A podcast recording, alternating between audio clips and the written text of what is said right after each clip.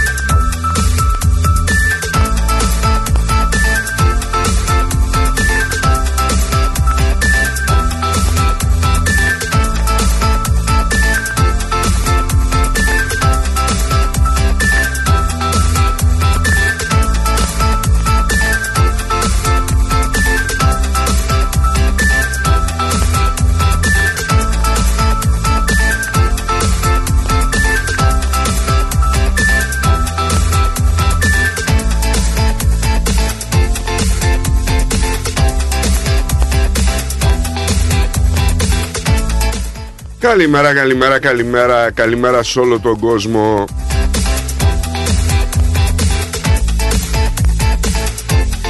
Μοναξιές είπαμε σήμερα λόγω ανηλυμένων υποχρεώσεων του κυρίου Ευστρατείου θα οργιάσουμε σήμερα μόνοι μας.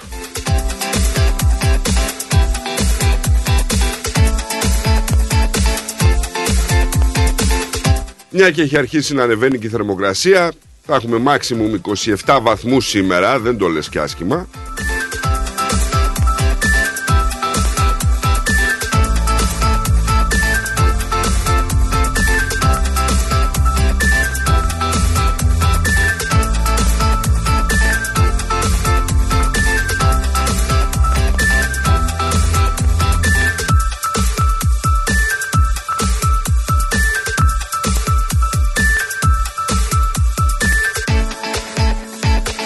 ...27 βαθμούς εδώ πέρα... ...36 θα φτάσει η Αδελαίδα... ...28 στο Brisbane και βροχούλα... ...στην Κάμπερα θα έχουμε καταιγίδες 14 με 23 βαθμούς... ...στο Darwin 27 με 32... ...και εκεί κάποιες καταιγίδες. Στο Hobart συννεφιά με 23 βαθμούς... ...στο Perth 33 βαθμούς... ...ολοκάθαρος ο καιρός... ...και στο Sydney 27 με κατά τόπους βροχούλες... ...ίσως δεν είναι και πάρα πολύ σίγουρο... ...μην το δένετε κιόλας...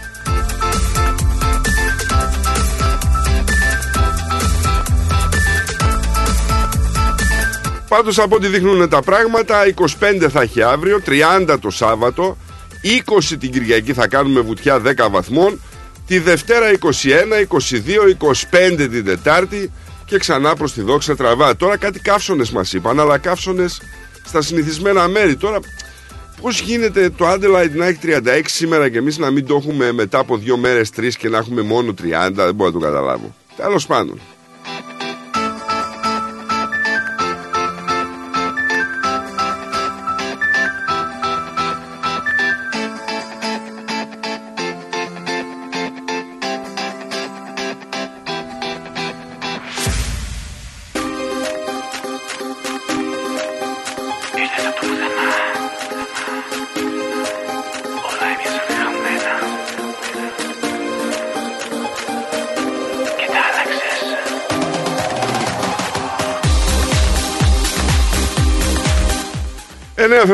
λοιπόν σήμερα, σωτήριο έτος 2023 η Ορθόδοξη Εκκλησία γιορτάζει του Αγίου Μάρτυρος Νικηφόρου, Αγίου Μαρκέλου Επισκόπου Σικελίας, Ιερομάρτυρος Παγκρατίου Επισκόπου Ταυρομενίου, Φιλαγρίου Επισκόπου Κύπρου Αγίου Άμονος και Αλεξάνδρου Ρωμανού του Κίλικος, Ιερομάρτυρος Πέτρου του Δαμασκηνού, Οσίου Πατρός Σιμών Παγκρατίου του Ενλάβρα του Κιέβου, Οσίου Νικηφόρου Γεναδίου, Ευρέσος των Ιερών Λιψάνου του Αγίου Ινοκέντιου.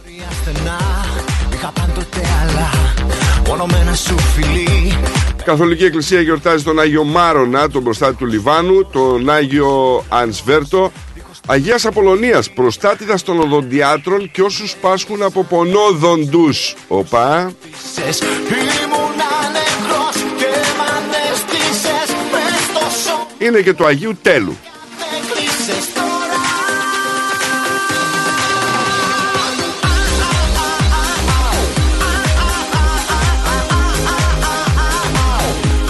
Αυτό όμως που ξεχωρίζει περισσότερο είναι ότι σήμερα είναι παγκόσμια ημέρα της ελληνικής γλώσσας. Γκρέμισαν ναούς και τους έκτισες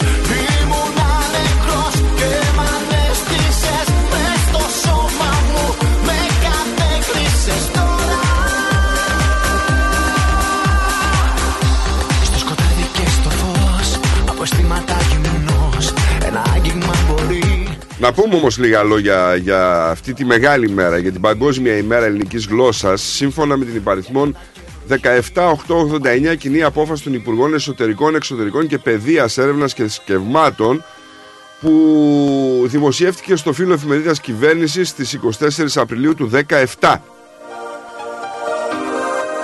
Με τη θέσπιση λοιπόν αυτής της παγκόσμιας ημέρας, επιδιώκεται η ανάδειξη του θεμελιώδους ρόλου που διαδραμάτισε η ελληνική γλώσσα ανά τους αιώνες, συμβάλλοντας ουσιαστικά στην εδραίωση τόσο του ευρωπαϊκού όσο και του παγκόσμιου πολιτισμού.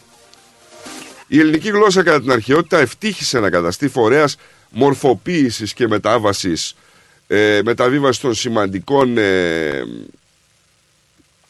των πάρα πολύ σημαντικών ε, λογοτεχνικών κειμένων και φιλοσοφικών θεωριών. Στην ελληνική γράφτηκαν λίγο αργότερα τα πιο σημαντικά κείμενα του χριστιανισμού για να διαδοθούν και σε ολόκληρο τον κόσμο. Τώρα να σας πω ότι με τους αιώνες που περάσανε ήταν μεγάλη συμβολή της γλώσσας γιατί έχει και σημειολογικό, έχει και σημαίνον χαρακτήρα. Είναι μια, είναι μια ιδιότητα της ελληνικής γλώσσας που πιστέψτε με δεν υπάρχει σε καμία άλλη γλώσσα στον κόσμο. Το να έχει σημειολογικό και σημαίνον χαρακτήρα.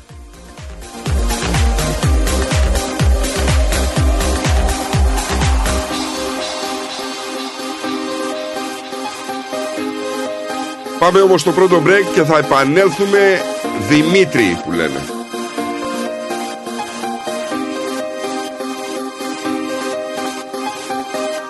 Ήρθες από το πουθενά. The Greek Breakfast Show Έλα Μαρία, τι κάνεις, σου έχω νέα. Α, για πες. Η Κατερίνα από δίπλα θα στείλει και αυτή τον Νικολάκη της στο παιδεία Greek School. Να σου πω την αλήθεια, σκέφτομαι και εγώ να στείλω την Ανούλα. Αλλά δεν ξέρω και πολλά πράγματα. Θα σου πω εγώ που ξέρω, μιας και τα τρία τελευταία χρόνια στέλνω το Σπύρο εκεί. Έχουν μικρά τμήματα, Έλληνες δασκάλους με διακρίσεις, χρησιμοποιούν ελληνικές εκπαιδευτικές εφαρμογές και virtual reality που τρελαίνονται τα πιτσιρίκια. Κάνουν και εκδρομές συχνά. Α, τι καλά. Και επειδή ξέρω ότι στην Ανούλα σου αρέσουν και οι χοροί, κάνουν και μαθήματα ελληνικών παραδοσιακών χωρών. Καλά. Τώρα με έπεισε.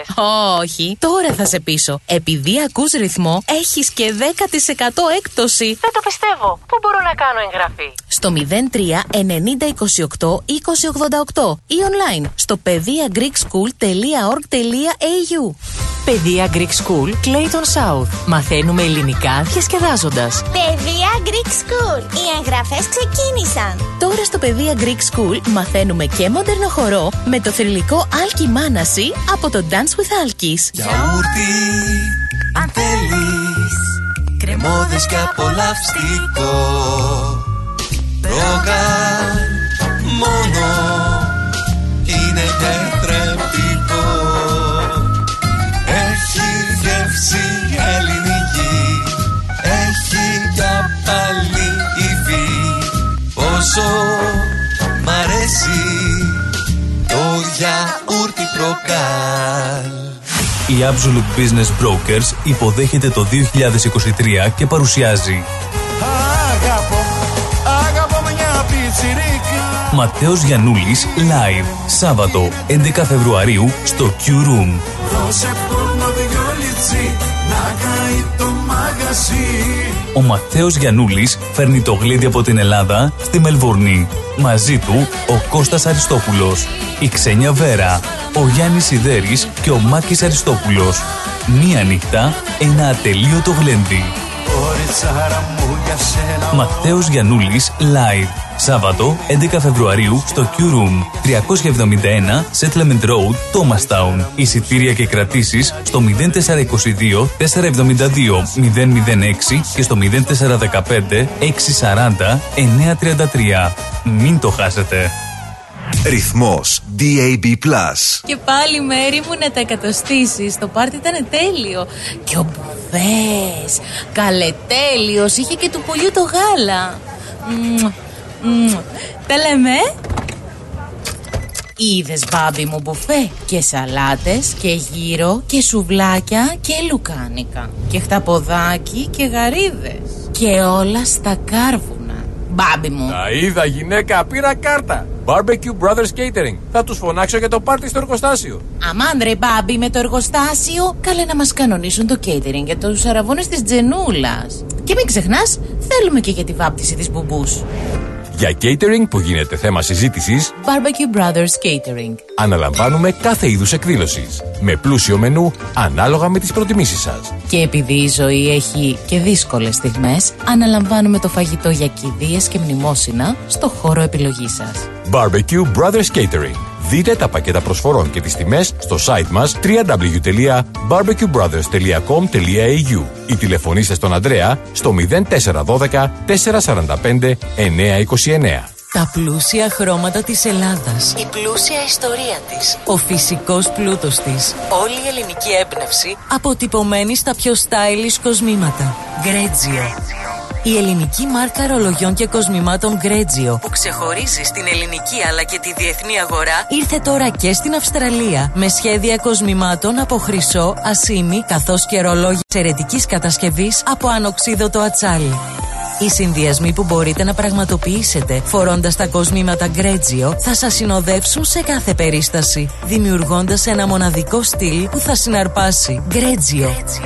51 Portman Street, Oakley. Τηλέφωνο 03 95 63 33 08. Instagram Γκρέτζιο Australia. Ανακαλύψτε φέτος τα πιο stylish γυναικεία κοσμήματα της σεζόν από την Γκρέτζιο.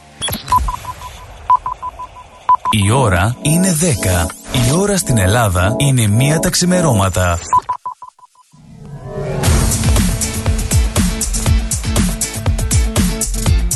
Στη Μελβούρνη ακούς ρυθμό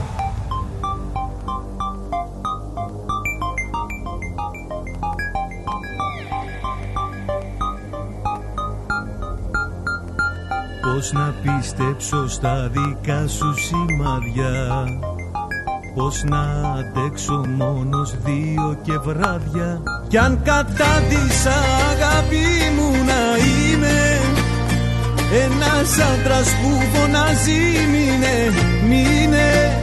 Κι αν κατάντησα αγάπη μου νεκρός Και νεκρός θα σ' αγαπάω σαν τρελός σαν τρελός σαν τρελός σαν τρελός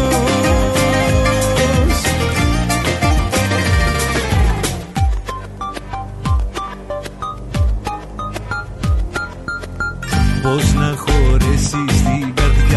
τα δύο Όταν εκείνη σ' αγαπάει για δύο. Συνεχίζοντας λοιπόν να πούμε ότι η μέρα αυτή δεν επιλέχθηκε. Τη μέ- τυχαία ήταν η μέρα που έφυγε από τη ζωή εθνικός μας ποιητής Διονύσιος Σολομός. Κι αν κατάτησα Ο Διονύσιος Σολομός ο οποίος έγραψε και τον ύμνο στην ελευθερία ο οποίος αποτελείται από 632 στίχους και αποτελεί το μεγαλύτερο σε έκταση ύμνο κράτους παγκοσμίως. Βέβαια, εμείς χρησιμοποιούμε τους 4-5 πρώτους τοίχους, έτσι. Σ' αγαπάω Σαν τρελός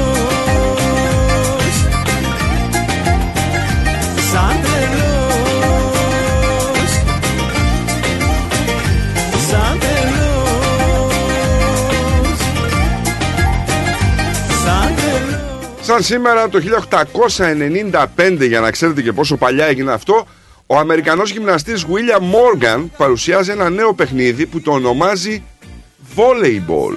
που φωνάζει μείνε, μείνε Το 1909 κυκλοφορεί το πρώτο φύλλο της εβδομαδιαίας εφημερίδας Ριζοσπάστης με διευθυντή τον Γιώργο Φιλάρετο. Η πρώτη έκδοσή του έγινε τον Ιούνιο του 16 στη Θεσσαλονίκη και διατηρήθηκε μέχρι τον Οκτώβριο του ίδιου έτους, ενώ στις μέρες μας αποτελεί όργανο της Κεντρικής Επιτροπής του ΚΚΕ. Σαν τρελός Το 1923 ήταν η πρώτη φορά που η Τουρκία έθεσε θέμα αυτονόμησης των νήσων του Αιγαίου που βρίσκονται κοντά στις τουρκικές ακτές.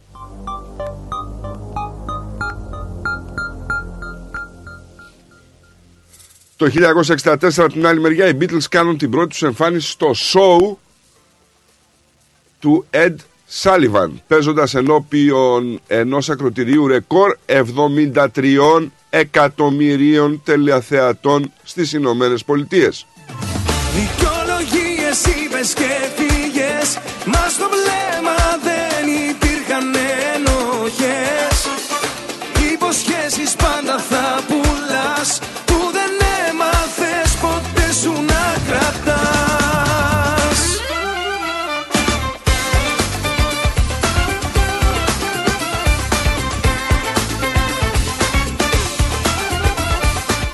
ξεχνάμε ότι σαν σήμερα το 2021 ο Πρωθυπουργός της Ελλάδας Κυριάκος Μητσοτάκης ανακοινώνει έναν απαγορευτικό λόγο COVID-19 σε όλη την Αττική συμπεριλαμβανομένης της Αθήνας από 11 Φεβρουαρίου έως και 28 Φεβρουαρίου. Κλείσαν τα πάντα, σχολεία, κομμωτήρια, καταστήματα λιανικής, ενώ ανοιχτά θα είναι μόνο τα φαρμακεία και τα σούπερ μάρκετ. Η εστίαση θα λειτουργεί μόνο με delivery.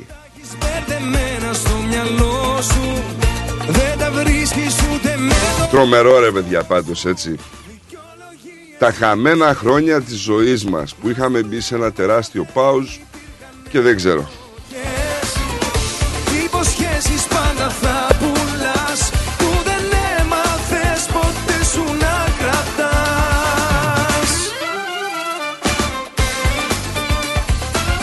Και για να τελειώνουμε λοιπόν Σαν σήμερα γεννήθηκε η Κατερίνα Στανίση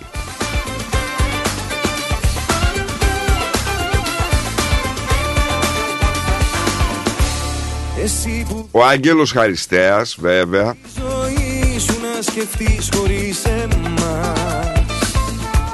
Που πάντα μου Ενώ από το μάτιο του το κόσμο έφυγε ο Μιλτιάδης Εύερτ σαν σήμερα αγαπάς. Κάπου τα έχεις μπερδεμένα στο μυαλό σου. Και η Κέτι Ντιριντάουα Και ο Ιωάννης Καποδίστριας. Δικαιολογίες Αλλά όχι ο Ιωάννης Καποδίστριας αυτός που ξέρετε Ένας άλλος. υπήρχαν ενοχές Ο Μπίλι Χάλεϊ Σχέσεις πάντα θα πουλάς Που δεν έμαθες ποτέ σου Ναι, αμέ τι νομίζετε; να Άντε και σιγά σιγά να πηγαίνουμε στις πρώτες ειδήσεις.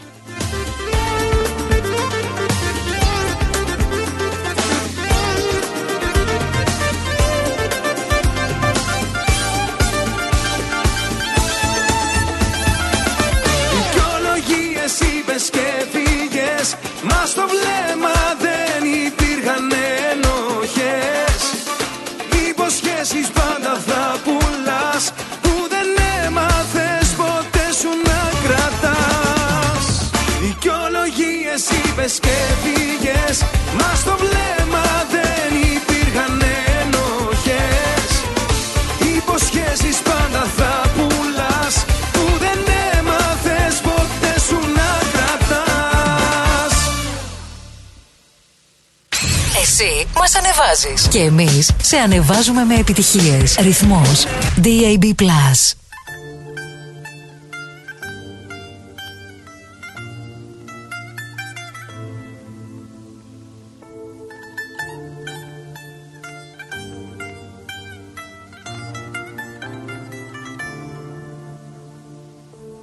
Μια ζωή λίπες που με ράγισαν Πρώτο θέμα και αυτό που παίζει είναι ότι ο Υπουργός Άμυνας Ρίτσαρντ Μάλς διέταξε την αφαίρεση των κινέζικων καμερών παρακολούθησης από ευαίσθητα Αυστραλιανά κυβερνητικά κτίρια ως μέρος μιας επανεξέτασης που έχει ξεκινήσει. Τι στα μέσα μου το βλέμμα Τώρα, μην τρομάζετε, δεν ήρθαν οι Κινέζοι και βάλαν τις κάμερες. Απλά είναι κινέζικης τεχνολογίας η οποία κατασκευάζεται από τη Hikvision η οποία έχει συνδέσμους με την κινέζικη κυβέρνηση. Τώρα, εμείς πήραμε να πούμε αυτές τις κάμερες, τις βάλαμε στα κυβερνητικά κτίρια και τώρα λέει κάτσε να κάνουμε μια αξιολόγηση όλης της τεχνολογίας για την επιτήρηση του αμυντικού συστήματος που έχουμε. Και όπου βρεθούν αυτές οι συγκεκριμένες κάμερες θα αφαιρεθούν. Το φίλι σου στόμα μου γλυκό Δυο ζωές να Τώρα φαντάζεστε ρε παιδιά για να το κάνουμε και λιανό.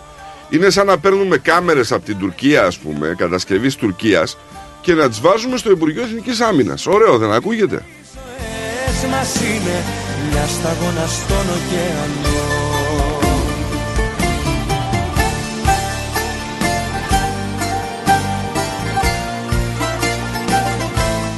Τώρα, ο Υπουργός προειδοποίησε το Αυστραλιανό κοινό να μην αντιδράσει υπερβολικά σχετικά με τον κίνδυνο να τροφοδοτηθούν ευαίσθητα δεδομένα στο Πεκίνο. Αλλά αυτή η αναθεώρηση είναι σημαντική, λέει, και πρέπει να γίνει. Είναι σημαντικό. Είναι φρόνιμο να κάνουμε αυτή την αξιολόγηση και να ενεργήσουμε σύμφωνα με αυτό. Θα γυρνάς ρίγοστα Και άλλες δυτικές χώρες, συμπεριλαμβανομένων και των Ηνωμένων Πολιτειών και της Βρετανίας, έχουν ήδη ενεργήσει για να αφαιρέσουν τις κινέζικες κάμερες από τα κυβερνητικά τους κτίρια. Ε, τους χτυπάνε ρε τους ανθρώπους. Η σιωπή θα τα πει Ούτε κάμερες δεν μπορούν να πουλήσουν πια. Θα είμαστε που αγκαλιά θα Το ότι όλοι έχουμε κάμερες στα κινητά μας δηλαδή, τίποτα, ούτε μας περνάει από το μυαλό. ζωή Δυο ζωές Και είναι από εκείνη τη μεριά έτσι. Δυο ζωές εσένα να αγαπώ Όσο σε κοιτάω τόσο και διψάω Το φίλι σου στόμα μου γλυκό Δυο ζωές να ζούσαμε εδώ Να ξυπνάμε σίδιο ουρανό. Να σου λέω μείνε οι ζωές μας είναι Μια σταγόνα στον ωκεανό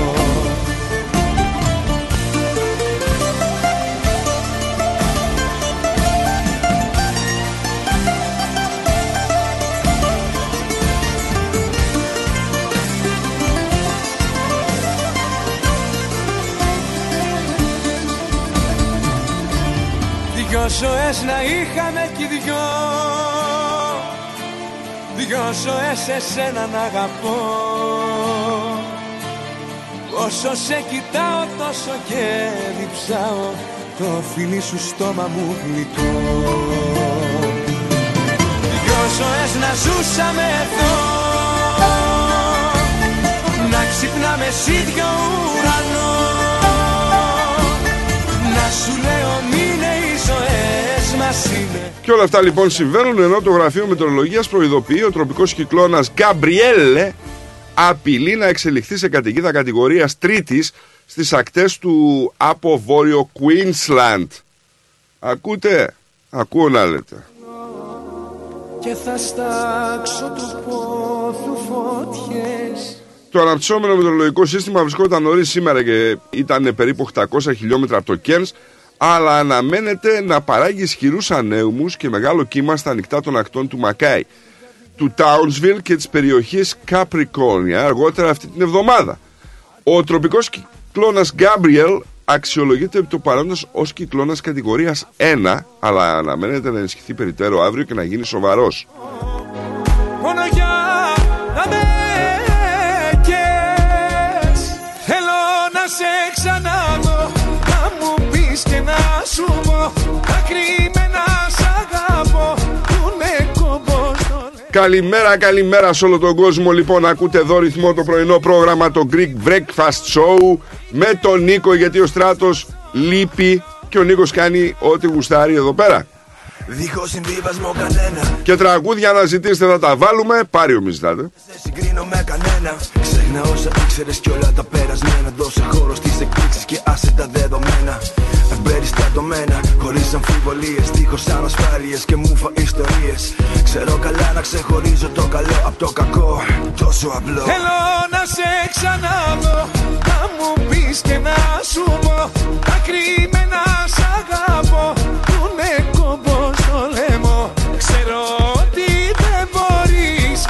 Να στείλω την καλημέρα μου στον Ηλ- κύριο Ηλία που προσπάθησε να πάρει τηλέφωνο, αλλά εκείνη την ώρα ήμασταν πάνω στις διαφημίσεις, κύριε Ηλία μου. Την καλημέρα μου να έχεις και να είσαι καλά. Καλημέρα να στείλω στον Νικόλα που στέλνει έναν ωραίο καφέ. Ωραία φίλε, ωραίος φαίνομαι στο τέτοιο, στο τάμπλετ. Α, ωραίος, ωραίος. Και ο καφές σου ωραίος.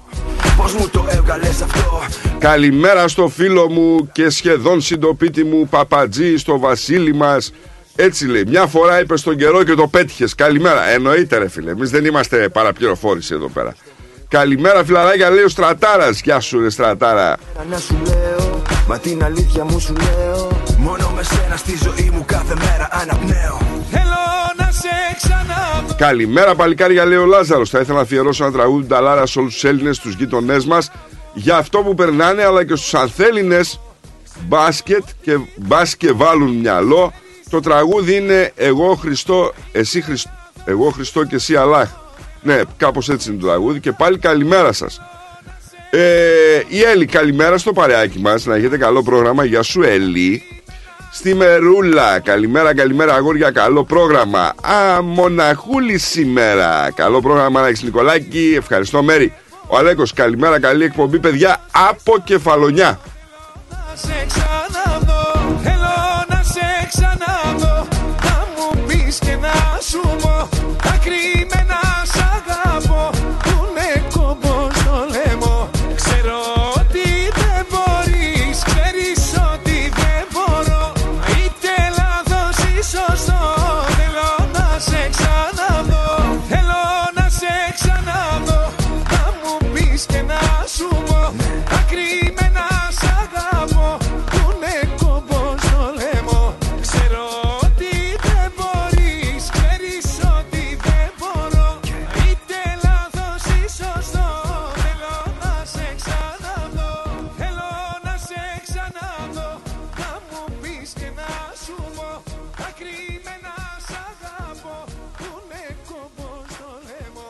Έχουμε Οι μεγαλύτερες ελληνικές επιτυχίες παίζουν μόνο σε ένα σταθμό στη Μελβούρνη. Και τον ακούς τώρα. Τώρα. Ρυθμός DAB+.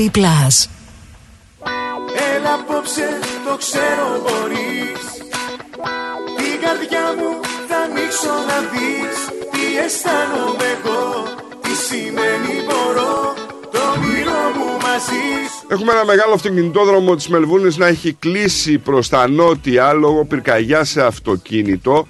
Ένα μαύρο αυτοκίνητο έχει τυλιχθεί στις φλόγες και αφέθηκε στη μέση του δρόμου στο Chandler, στο Chandler Road μεταξύ των εξόδων Eastern Freeway και Princess Street. Έλα καρδιά μου Σύμφωνα με την αστυνομία δεν έχει τραυματιστεί κανένας από τη φωτιά η οποία πιστεύεται ότι προκλήθηκε από μηχανική βλάβη. Το Vic Traffic προέτρεψε τους οδηγούς να αποφύγουν την περιοχή και να χρησιμοποιήσουν το Hoddle Street ή το Berk Road. θα ανοίξω να Επίσης θα πρέπει να ξέρετε ότι θα χρειαστείτε επιπλέον χρόνο για να φτάσετε στον προορισμό σας. ζω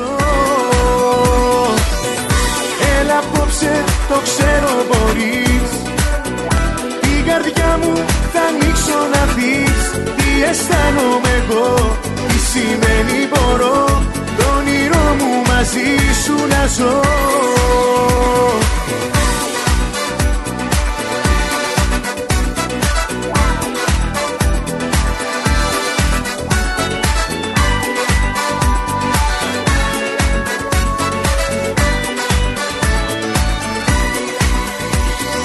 Μη, μη διστάζεις Ένα τραγικό δυστύχημα είχαμε και ένας άνδρας πέθανε στο νοσοκομείο. Αυτό το αυτοκίνητό του έπεσε σε κολόνα στα ανατολικά της Μελβούνης. Ε, φαίνεται ότι ένας 26χρονος άνδρας Ήταν στην οδό Κάντερμπερι όταν έπεσε σε κολόνα περίπου στις 12 παρα 20 την περασμένη εβδομάδα, την περασμένη Παρασκευή συγκεκριμένα. Μεταφέρθηκε στο νοσοκομείο αλλά δυστυχώς δεν άντεξε και ξέπνευσε. Την καρδιά μου θα ανοίξω Επίσης μια 23χρονη γυναίκα από το Walland που επέβαινε στο αυτοκίνητο μεταφέρθηκε στο νοσοκομείο με τραύματα που ευτυχώς δεν απειλούν τη ζωή της. Όποιος έχει τώρα κάποια πληροφορία ή dash camera ας επικοινωνήσει με την αστυνομία που ψάχνει περισσότερες πληροφορίες γι' αυτό. να δεις τι αισθάνομαι εγώ Τι σημαίνει μπορώ Το όνειρό μου μαζί σου να ζω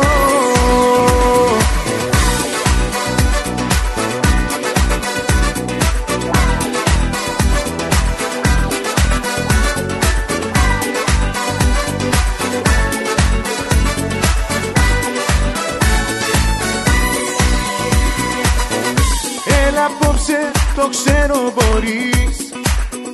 Την καρδιά μου θα ανοίξω να δεις. Τι αισθάνομαι εγώ Τι σημαίνει μπορώ. Το όνειρό μου μαζί σου να ζω. Έλα απόψε το ξέρω μπορείς. Την καρδιά μου θα ανοίξω να δεις. Τι αισθάνομαι εγώ Τι σημαίνει μπορώ Το όνειρό μου μαζί σου να ζω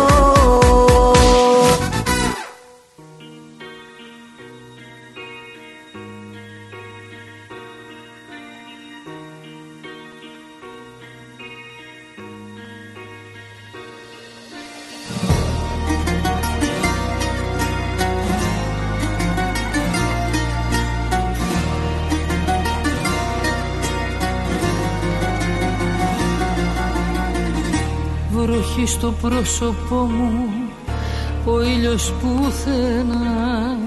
Ψάχνω για τον όνειρό μου μα γύρω μου βουνά μα γύρω μου βουνά.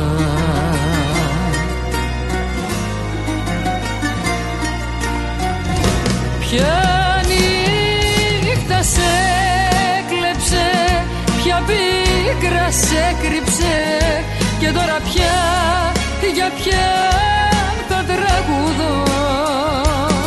Νωρίς που βράδιασε Ο κόσμος άδειασε. Αγάπη μου δεν θα σε ξαναδώ. Δεν θα σε ξαναδώ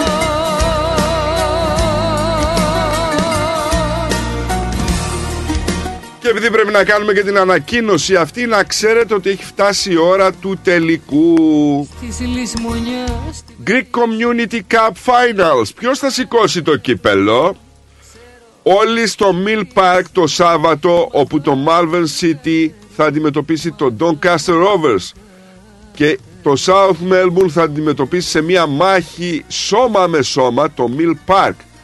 Τώρα, μην χάσετε αυτές τις αναμετρήσεις αυτό το Σάββατο. Θα, είναι, θα πέσουν κορμιά, έτσι. 11 Φεβρουαρίου στις 1 η ώρα στο Mill Park. Για πια θα τραγουδώ Όποιον δεν ξέρει είναι στο νούμερο 40 στο Patrick Street στο Λάιλο. σε Αγάπη μου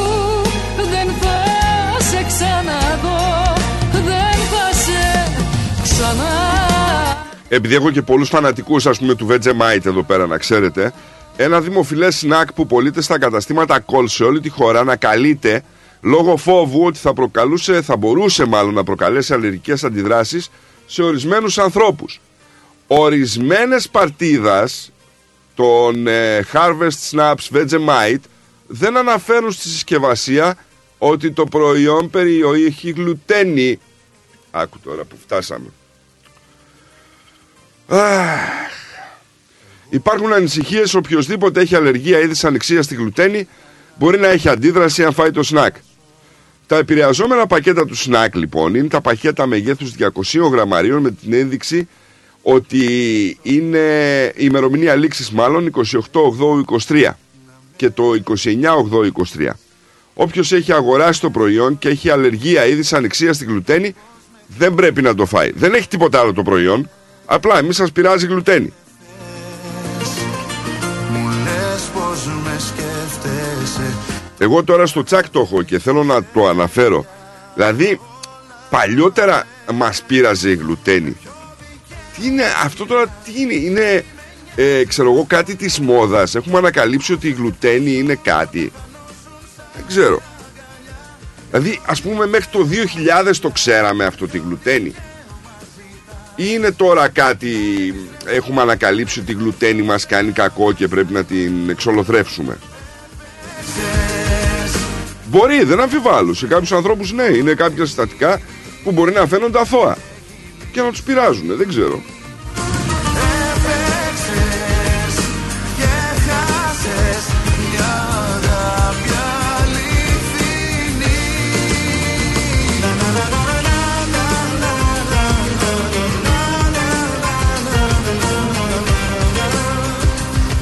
Καλημέρα παιδιά, λέει το έλα στον παππού, το έχουμε; Ζώζεφ ο αεξής.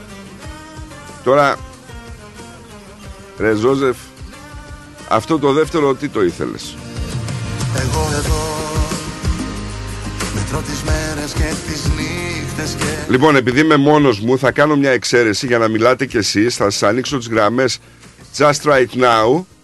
Ε, ξέρετε τα τηλεφωνικά νούμερα κλπ. κλπ. Καλημέρα σας. Καλημέρα, μην με ακούτε από το ραδιόφωνο, ακούστε με από το τηλέφωνο, please. Έλα, καλημέρα Νικόλα. Γεια σου, κύριε Κώστα. Τι κάνετε; Υπομονή και όνειρα, κύριε Κώστα μου. Ε, υπομονή και ωραία να κάνετε. Σας εύχομαι καλό πρόγραμμα. Να είστε πάρα πολύ καλά.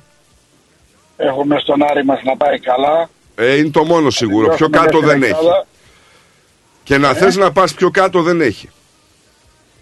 Ναι. Λοιπόν, και σε όλο τον κόσμο να έχει μια καλή μέρα, ένα καλό Σαββατοκύριακο. Μπορεί να σε πάρω και αύριο γιατί θα είσαι μόνος σου πάλι, γιατί τον άλλον με την κούλα του δεν μπορώ να τον αντέξω.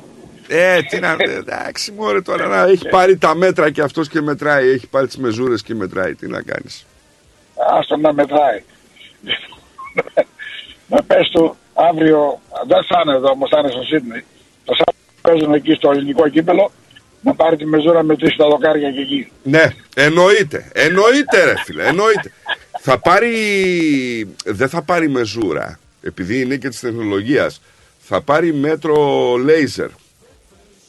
Κατάλαβες; Θα το κάνει με λέιζα. Ε, για να βέβαια. είμαι σίγουρος. Ε, βέβαια, θα πάρει με λέιζερ.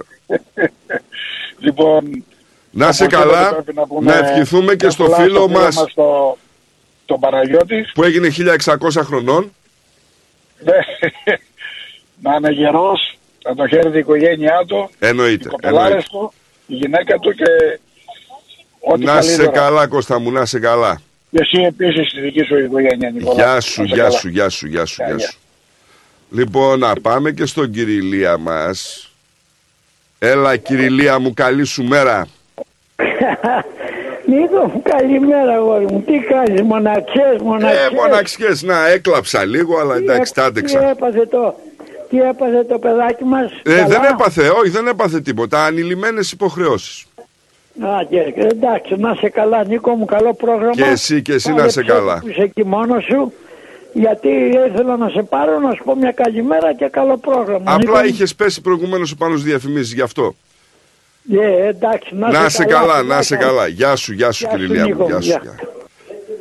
Λοιπόν, και μια και είπα για διαφημίσεις, ας πάμε και στο διαφημιστικό break και επανερχόμαστε τάχιστα. Μερικές στιγμές στη ζωή μας μένουν για πάντα αποτυπωμένες.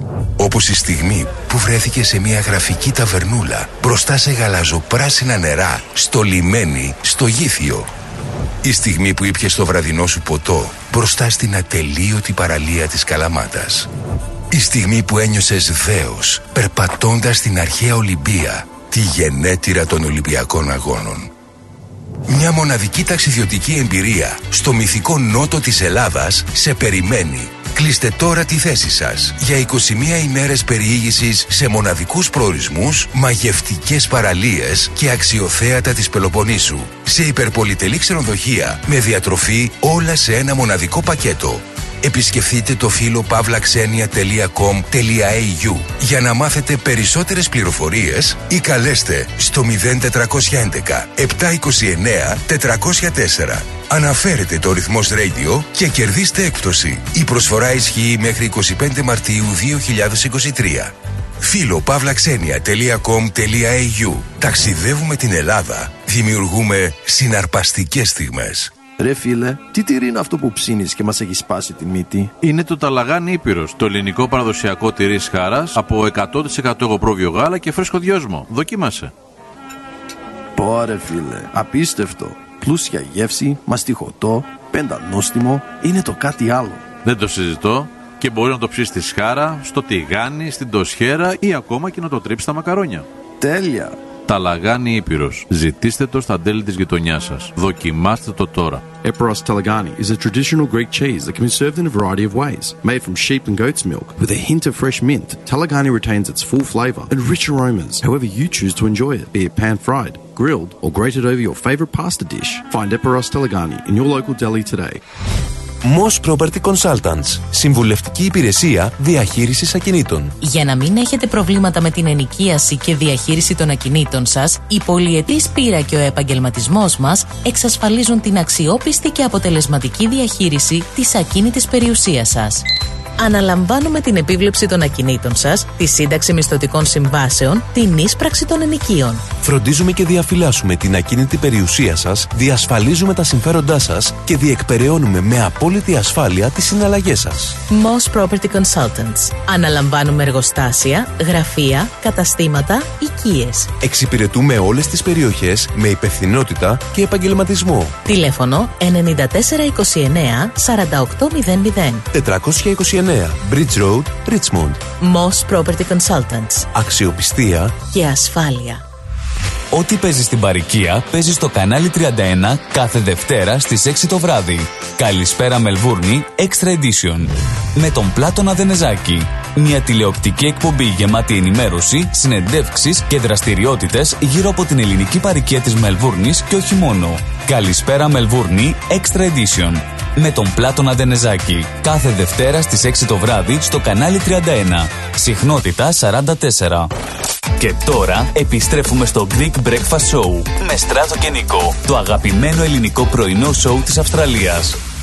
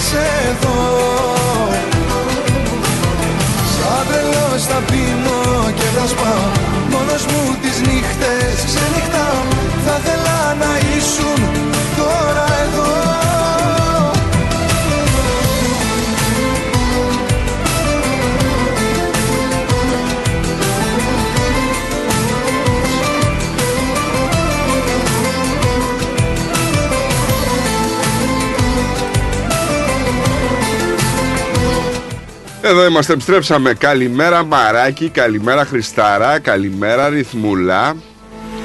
Ναι, μόνος, ε, μόνος, μόνος, μόνος. Πήγε να παραλάβει το μάκαρο. Μέρες, ώρες δύσκολες περνώ Τώρα με ρωτήσεις ποιο μάκαρο. Όχι το ψωμιάδι, ε, δεν έρχεται αυτός εδώ. Είναι προς τη Βραζιλία εκεί πέρα είναι. Όλοι μαζεμένοι. Τον έναν, τον άλλον, το μάγκη. Πως περνώ Τρελαίνομαι.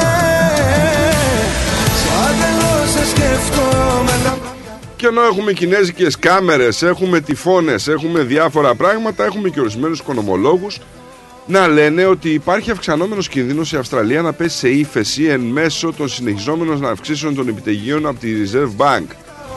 Τώρα, η Reserve Bank πέρασε μία ένατη συνεχόμενη άνοδο των επιτοκίων ε, αυτή την εβδομάδα φτάνοντας στο 3,35%. Ο επικεφαλής οικονομολόγος της ε, Macroeconomics, ο Στέφεν Άντωνη, λέει ότι υπάρχει πιθανότητα 70% για ύφεση, καθώς συγκρούονται πολλαπλές αυξήσεις επιτοκίων και επιβράδυνση της οικονομίας της Κίνας. Εάν η Αυστραλία εισέλθει σε ύφεση, θα μπορούσε να οδηγήσει σε μαζικές χρεοκοπίες στεγαστικών δανείων, αναγκαστικές πωλήσεις κατοικιών, ανεργία και περαιτέρω όξυνση της κρίσης προσιτότητας των ενοικίων. Η Ομοσπονδιακή Κυβέρνηση βέβαια επιδιώκει να αντιμετωπίσει τις μελλοντικές οικονομικές προκλήσεις. Ένα βήμα που θα κάνει σήμερα είναι η θέσπιση νομοθεσίας για την αύξηση των- του αριθμού των κοινωνικών και οικονομικά προσιτών κατοικιών σε όλη τη χώρα. Σκοπεύουν να δημιουργήσουν 30.000 από αυτά τα επόμενα 5 χρόνια, ενώ υπάρχει ε, μια αυξανόμενη προσδοκία ότι η θητεία του διοικητή της ε, Reserve Bank του Philip Lowe στο σώμα δεν θα παραταθεί τον Σεπτέμβριο. Τον ξυλώνουνε; Ε, μα, με αυτά που κάνει τι θα κάνουν.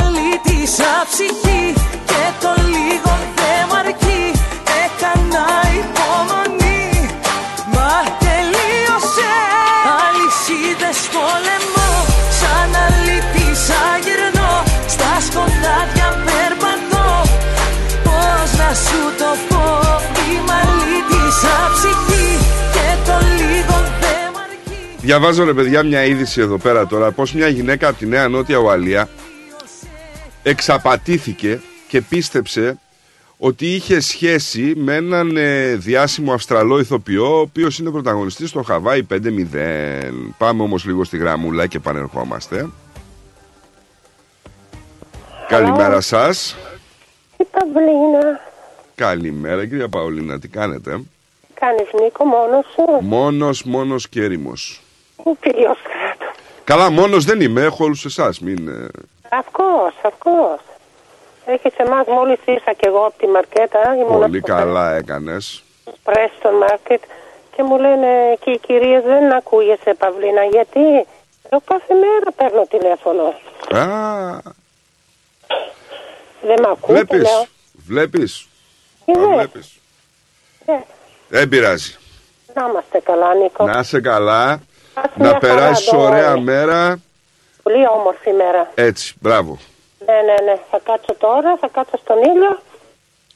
Και όλα ωραία. καλά, όλα καλά. Και Ο θα ήλιος, πάει- ο θα ήλιος πάει είναι στα θεραπεία. Ε, Κοιμήθηκα ένα βράδυ στα παιδιά μου και ήρθα. Θέλω στο σπιτάκι μου να είμαι. Έτσι, θεραπεία είναι ο ήλιος, να κάτσεις στον ήλιο. Ναι, ναι, βιταμίνες. Να Ωραία. είστε καλά, Νικό. Και εσύ καλύτερα. Γεια σου, γεια. Γεια σου, γεια σου, γεια σου, γεια σου. Σας έλεγα λοιπόν για αυτό το, για τη γυναίκα η οποία ε, νόμιζε ότι ανέπτυξε σχέση με τον Αυστραλό ηθοποιό, τον ε, Άλεξ ε, Ολούγκιν. Αυτός ο ηθοποιός είναι αυτός που παίζει όπως σας είπα στο Χαβάη 5-0. Τώρα λέει που το κοιτάζω πίσω, τώρα είναι αργά κουκλίτσα μου, τώρα είναι αργά. Βλέπω λέει πόσο ανόητη ήμουνα η 45χρονη από την περιφερειακή Νέα Νότια Ουαλία. Τώρα όπως έχει βεβαιωθεί, ο διάσημος ηθοποιός δεν έχει καμία σχέση με την απάτη, έτσι. Ήταν ένας fake λογαριασμός που όπως φαίνεται και όπως είπε η γυναίκα, το Νοέμβριο του 2020 η Σόνια προσεγγίστηκε πρώτη φορά στο Twitter από ένα λογαριασμό με το ίδιο όνομα με το 46χρονο αστέρι του Χαβάη 5-0. Ε, εντάξει.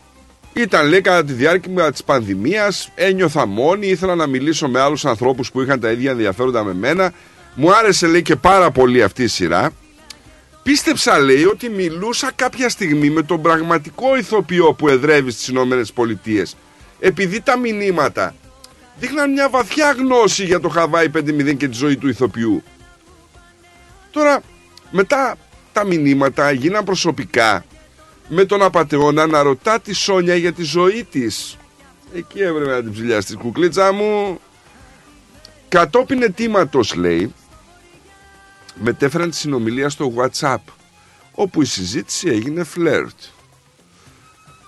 Η Σόνια λέει τώρα ότι είναι μια ρομαντική απάτη και με φρόντιζε. Από το WhatsApp, κοπέλα μου, μας δουλεύεις; Μου έλεγε ότι θα χώριζε τη γυναίκα του, ότι ήδη ήταν στα χωρίσματα και έψαχνε τον κατάλληλο άνθρωπο για αυτόν. Μου είπε ότι θα επέστρεφε στην Αυστραλία. θα πάω εκεί, λέει, και θα δω την οικογένειά μου και θα μπορέσουμε να βρεθούμε. Αλλά ποτέ δεν έβαλε ημερομηνία. Τελικά ο απατεώνας αυτός που υποδιόταν τον ηθοποιό της είπε ότι ήταν ερωτευμένος μαζί της και ήθελε να τον παντρευτεί. Ακούτε τώρα ρε παιδιά, ακούτε τι ακούν τα αυτιά μας. Ρε παιδί μου, μετά από συνεχή μηνύματα, ξέρω εγώ, της είπε ότι της έχει αγοράσει ένα χριστουγεννιάτικο δώρο από ένα κοσματοπολείο της Νέας Υόρκης, η αξία του οποίου ξεπερνάει τις 250.000 δολάρια, αμερικανικά δολάρια. Μου έδειξε φωτογραφίες των κοσμημάτων. Φυσικά είσαι τόσο κολακευμένος και συγκλονισμένος που δεν τα αμφισβητείς αυτά τα πράγματα, έτσι. Το... Η γκάφα λέει ήταν ότι έπρεπε να πληρώσω τελωνίο και η Σόνια τι έκανε; Πλήρωσε 8.500 δολάρια σε έναν τελωνιακό υποτίθεται courier προτού καταλάβει ότι ήταν απάτη. Δεν τελειώνει εκεί. Η Σόνια είπε ότι το άτομο που υποδιόταν τον Λάφλιν κατάφερε να την πείσει ότι ήταν θύμα της απάτης αλληλογραφίας. Τον απάτησαν λέει και νιώθε απέσια που με απάτησαν. Ένιωθε απέσια, λέει. Ήθελε να έχω υπέροχα Χριστούγεννα, γι' αυτό προσφέρθηκε να μεταφέρει το ίδιο χρηματικό ποσό με το κόσμημα σε ένα τραπεζικό λογαριασμό. Για να το κάνει αυτό, ο απαταιώνας ζήτησε από τη Σόνια να δημιουργήσει ένα τραπεζικό λογαριασμό, κατευθύνοντα της στον ιστότοπο ενός πλαστού χρηματοπιστωτικού ιδρύματος που ονομάζεται The Trust Universal Bank. Ας αγαπούσα μου έλεγες αλήθεια Όταν την είπε γιατί να μην μεταφέρω λέει, τα χρήματα στο δικό σου τραπεζικό λογαριασμό, είχε έτοιμη δικαιολογία. Δεν θέλω, λέει η γυναίκα μου, να το μάθει, γιατί έχουμε κοινό λογαριασμό. Ε, συμπληρώνει που λέτε τις φόρμες αυτή στον παράνομο ιστότοπο, ο οποίος φαινόταν να δείχνει ότι έχει κατατεθεί υπόλοιπο 500.000 δολάρια. Ωστόσο, όταν η Σόνια προσπάθησε να αποσύρει τα χρήματα, εμφανίστηκε μια ειδοποίηση που ζητούσε ένα κωδικό μεταφοράς. Στη Σόνια είπαν ότι έπρεπε να πληρώσει περίπου 8.000 δολάρια και μετά άλλα 20.500 για να πάρει το κωδικό. Η Σόνια πλήρωσε τα δύο πρώτα ποσά, αλλά στη συνέχεια έβαλε, λέει, άλλα και ζητήθηκαν άλλα 12.000 δολάρια. Τώρα, σ- μετά από διαδικτυακή αναζήτηση, η Σόνια αποκάλυψε ότι ο ιστότοπος χρησιμοποιούσε το λογότυπο μιας νόμιμης Αμερικάνικης τράπεζας. Με τα λίγα με τα πολλά, της φάγανε πάρα πολλά λεφτά. Το ποσό που της φάγανε πάνω από 45.000 δολάρια. Δεν ξέρω εσείς τι λέτε. Εγώ λέω, Σόνια μου, καλά να πάθεις. Με συγχωρείς. Θα σ' αγαπούσα αν μου έλεγες αλήθεια Θα ήμουν δίπλα σου στις δύσκολες στιγμές Είσαι ωραίος ρε Βασίλη, είσαι ωραίος ρε. Ναι, κάντο, κάντο. Θα τον έκανες συνήθεια Ξέρω πως τη Μην πάτε όμως βράδυ εκεί στη γενέτειρα του στράτου γιατί δεν ξέρω, εκεί παίζουν άλλα πράγματα έχω μάθει και δεν θέλω τώρα το παιδί είναι και λίγο μπρουτάλ κατάλαβες δεν είναι...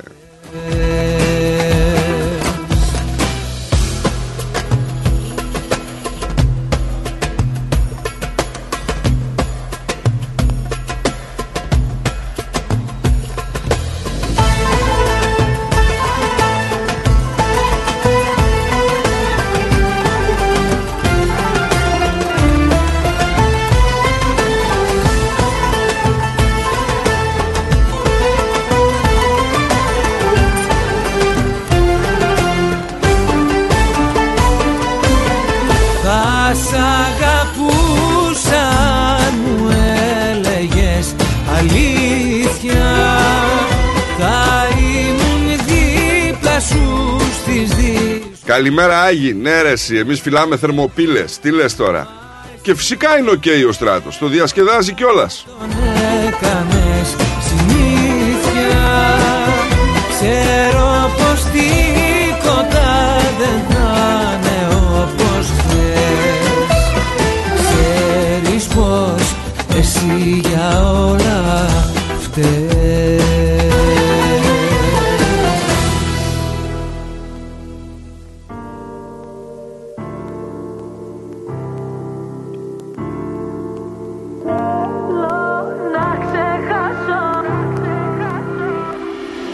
Μου δίνεις δανεικό Και η καρδιά μου σαν Και ενώ χθες είχαμε να ψαρεύουν κοκαίνη στα ανοιχτά της Νέας Ζηλανδίας, ένα κιλό κοκαίνης, ένα αντίγραφο πυροβόλου όπλο και ρολόγια πολυτελείας κατασχέθηκαν καθώς η αστυνομία κα- συνέλαβε τρεις άνδρες για προμήθεια ναρκωτικών. Ένα αφαιρόμενο κύκλωμα λοιπόν προμήθειας κοκαίνης διείζε στα δυτικά του Σίδνεϊ μετά από έρευνα τριών μηνών. Ένα κιλό κοκαίνης κατασχέθηκε κατά τη σύλληψη των τριών ανδρών και μια γυναίκα σε μοτέλ στην Παραμάτα περίπου στις 11 το πρωί της Τετάρτης. Θέλω να ξεχάσω Θέλω να σε ξεπεράσω. Θέλω να σε κάψω Κι απίσταχτη να περάσω. Το ποτήρι σου να σπάσω Για όλα αυτά που με λέγες Φωνάζες πως μ' αγαπούσες Και στο νόμο μου εκλέγες.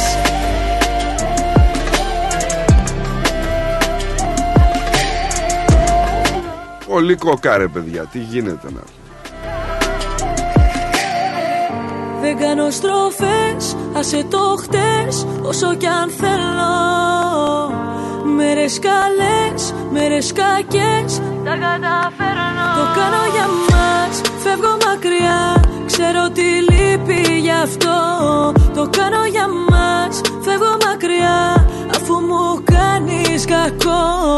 Δεν με νοιάζει πια που γυρνάς Και τα βράδια να άλλη φυλάς Δεν με νοιάζει πως τα περνάς Δεν αντέχω άλλο να με πονάς.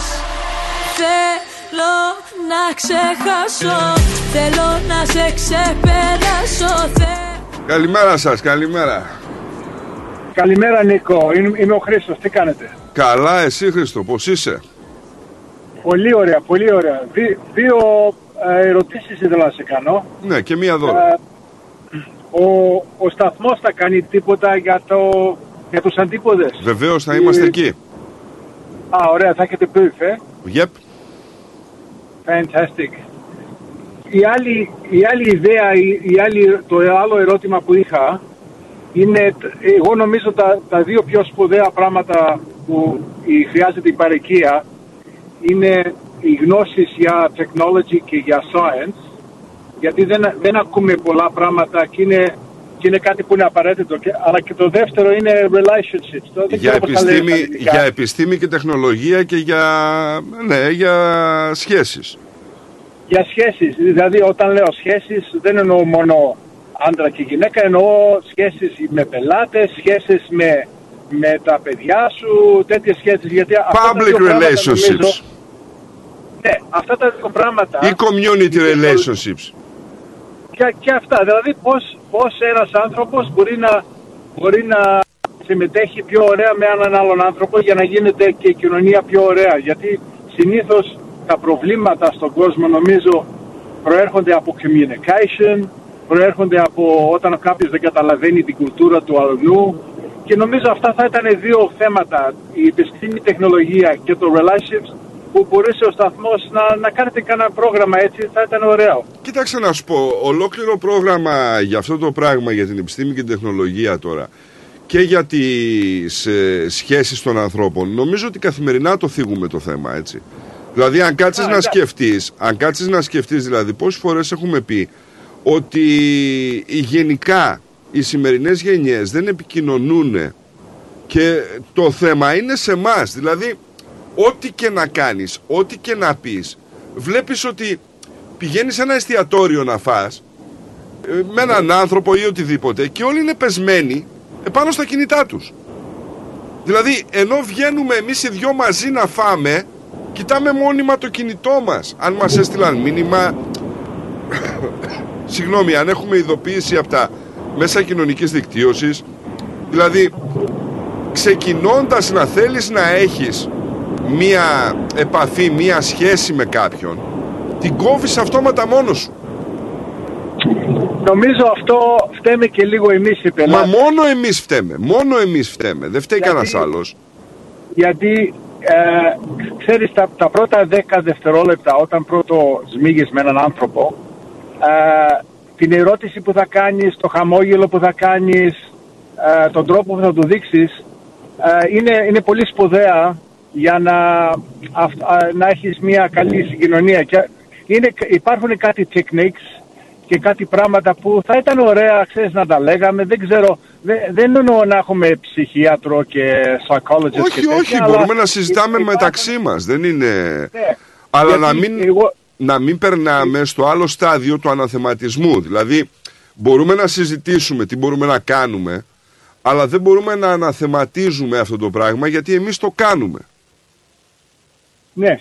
Και, ε, για- γιατί εγώ βλέπω με τις σχέσεις που έχουμε και, και στη δική μας την κοινωνία, ξέρεις, ο ένας θα παρεξηγηθεί, ο άλλος θα, θα πει κάτι παραπάνω. Και μερικές φορές αυτά τα πράγματα, αν, ξέραμε, αν είχαμε καλύτερες γνώσεις, δηλαδή πώς, πώς να μιλάμε λίγο πιο ωραία, γιατί, ξέρεις, είναι μερικά πράγματα που τα μαθαίνουμε από τους γονείς μας, αλλά δεν είναι, δεν είναι, έχουν, έχουν αλλάξει οι καιροί και πρέπει να, να καταλαβαίνουμε τον άλλον λίγο καλύτερα, να είμαστε λίγο πιο έξυπνοι σε, σε αυτά τα πράγματα. Και στην τεχνολογία, εγώ βλέπω κάθε μέρα ε, με τα τηλέφωνα και τα τέτοια ρωτάνε, δηλαδή υπά- υπάρχουν ε, τρόποι να η ζωή μας να γίνεται πιο εύκολη αν, αν ξέραμε κάτι παραπάνω από την τεχνολογία. Δηλαδή και να ξέραμε αυτά τα που, που μιλούσες για τα scams που ο άλλος ε, σου ζητάνε το, το λογαριασμό και τέτοια. Αυτά είναι παραδείγματα που δεν ξέρουμε να χρησιμοποιήσουμε τη τεχνολογία. Να, είναι, α- αυτά είναι πράγματα που είναι ωραίο να, να, να Χριστό, συνηθίζεις να τα μιλάς. Χριστό, με συγχωρείς, αλλά είπες προηγουμένως μια κουβέντα και είπες να μάθουμε να χρησιμοποιούμε την τεχνολογία. Εχθές είχαμε μια συζήτηση εδώ πέρα και λέγαμε ότι τελικά χρησιμοποιούμε την τεχνολογία ή η τεχνολογία μας χρησιμοποιεί.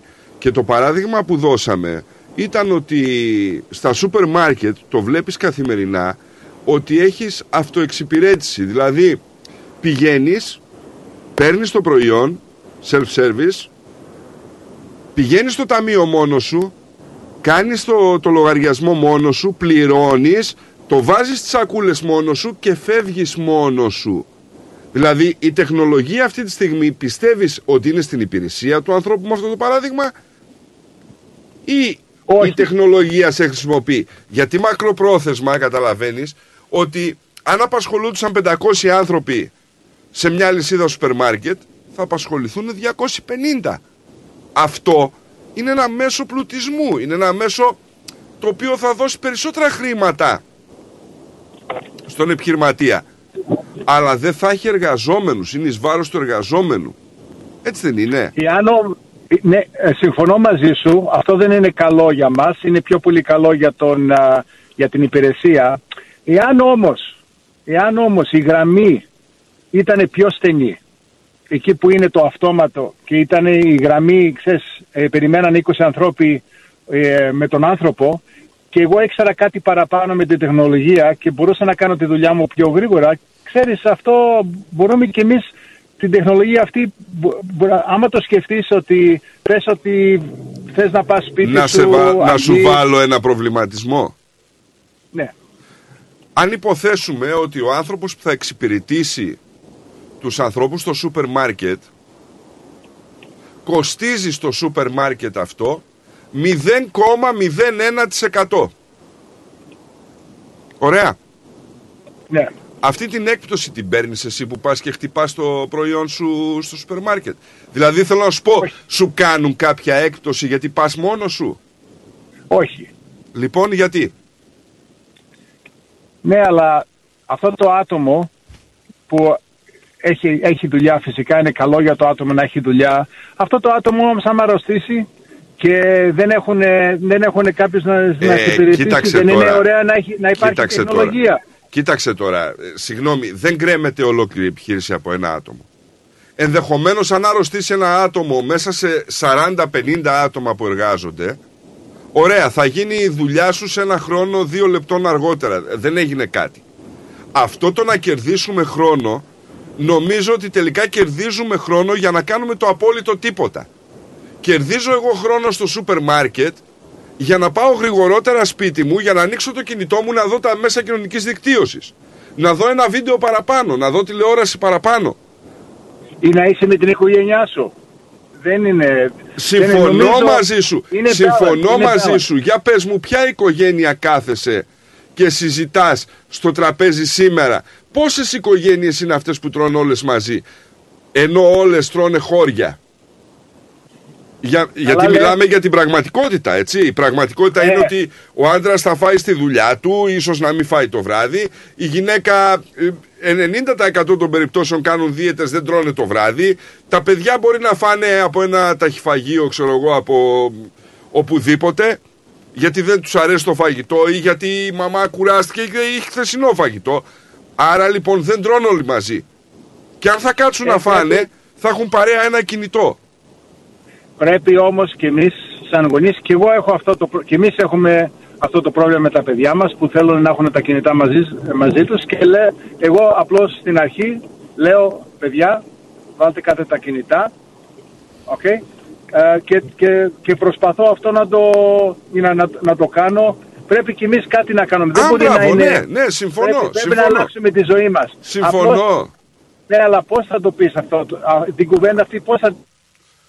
Δεν ξέρω, δώστε μου ιδέες. Χριστό, Ή Να να σε το- καλά, πρέπει να κλείσω να πάω σε διαφημιστικό διάλειμμα. Εντάξει, Να σε καλά, ωραία. αδερφέ. Γεια σου Νίκο. Γεια σου, γεια σου, γεια σου, γεια σου. Bye bye.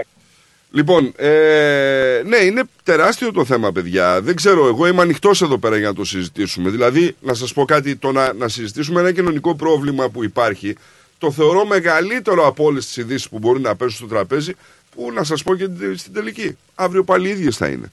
Λοιπόν, πάμε σε ένα διαφημιστικό break και επιστρέφουμε ταχύτατα.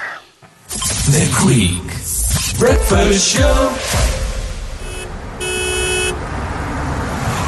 Ω, ωραίο αυτοκίνητο, ωραίο χρώμα, καλορίζικο, καλοτάξιτο. Ευχαριστώ πολύ. Cars of Melbourne. Βρήκα επιτέλους το αυτοκίνητο που έψαχνα. Και το χρώμα και η μάρκα που ήθελα. Λίγα χιλιόμετρα και επιστοποιημένο με εργοστασιακή εγγύηση. Και ο Πάνος, μόλις πήρε από το Cars of Melbourne το επαγγελματικό βαν που ήθελε. Και από τιμή, Δεν θα βρεις αλλού καλύτερη. Και με δυνατότητα δανειοδότησης. πάνω στην ώρα. Καιρός να αλλάξω αυτοκίνητο. Τι περιμένεις; Cars of Melbourne. Εκεί σίγουρα θα βρεις αυτό που ψάχνεις. Μεγάλες ευκαιρίες μεταχειρισμένων αυτοκινήτων, πάνω από 250 αυτοκίνητα από όλες τις μάρκες. Δεν μου λες, hatchback έχει; Βρε πήγαινε σου λέω αυτοκίνητα επιβατικά επαγγελματικά, SUV, sedan, van, wagon, hatchback, 4-wheel drive.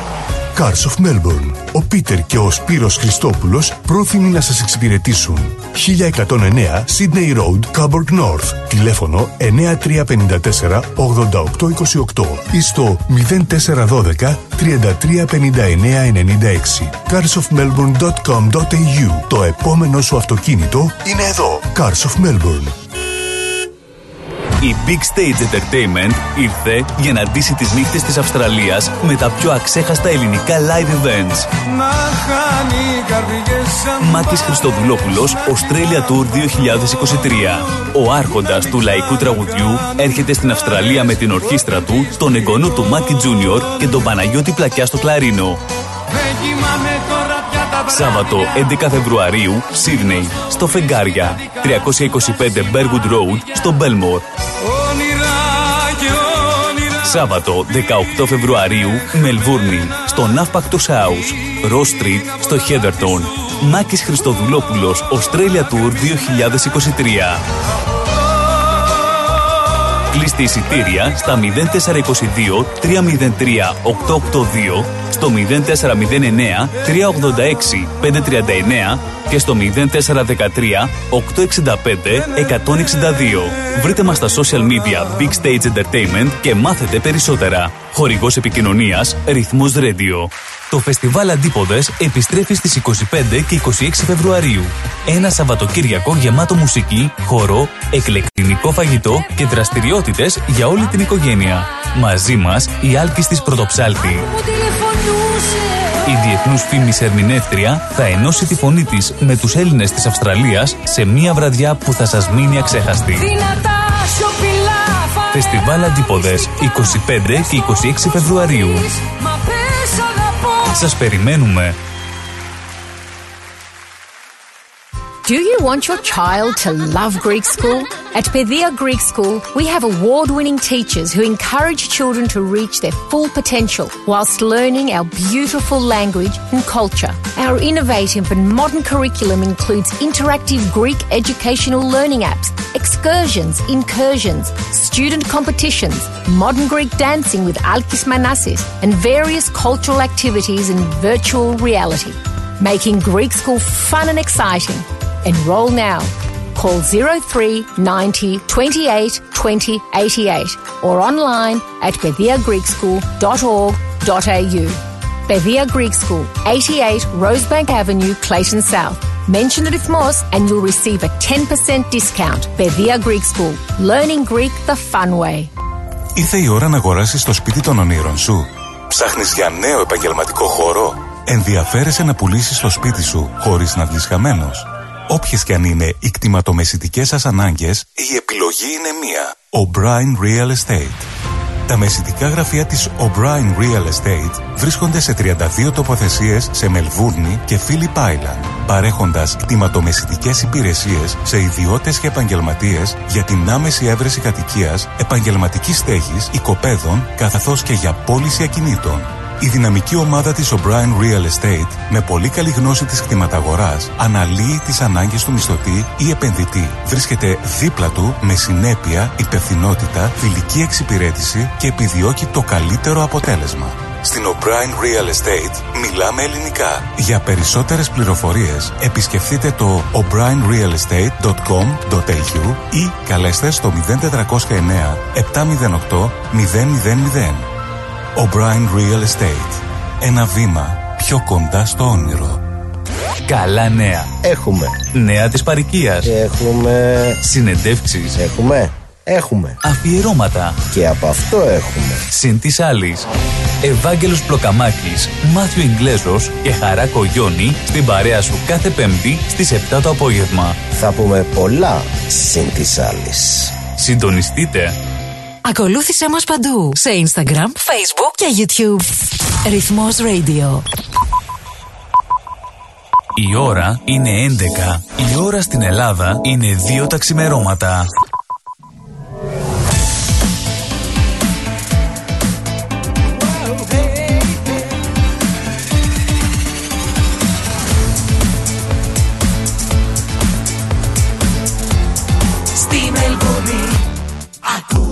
Ρυθμό Περισσότερο ελληνικό πρωινό σοου έρχεται αμέσως τώρα. The Greek Breakfast Show με Στράτο και Νικό.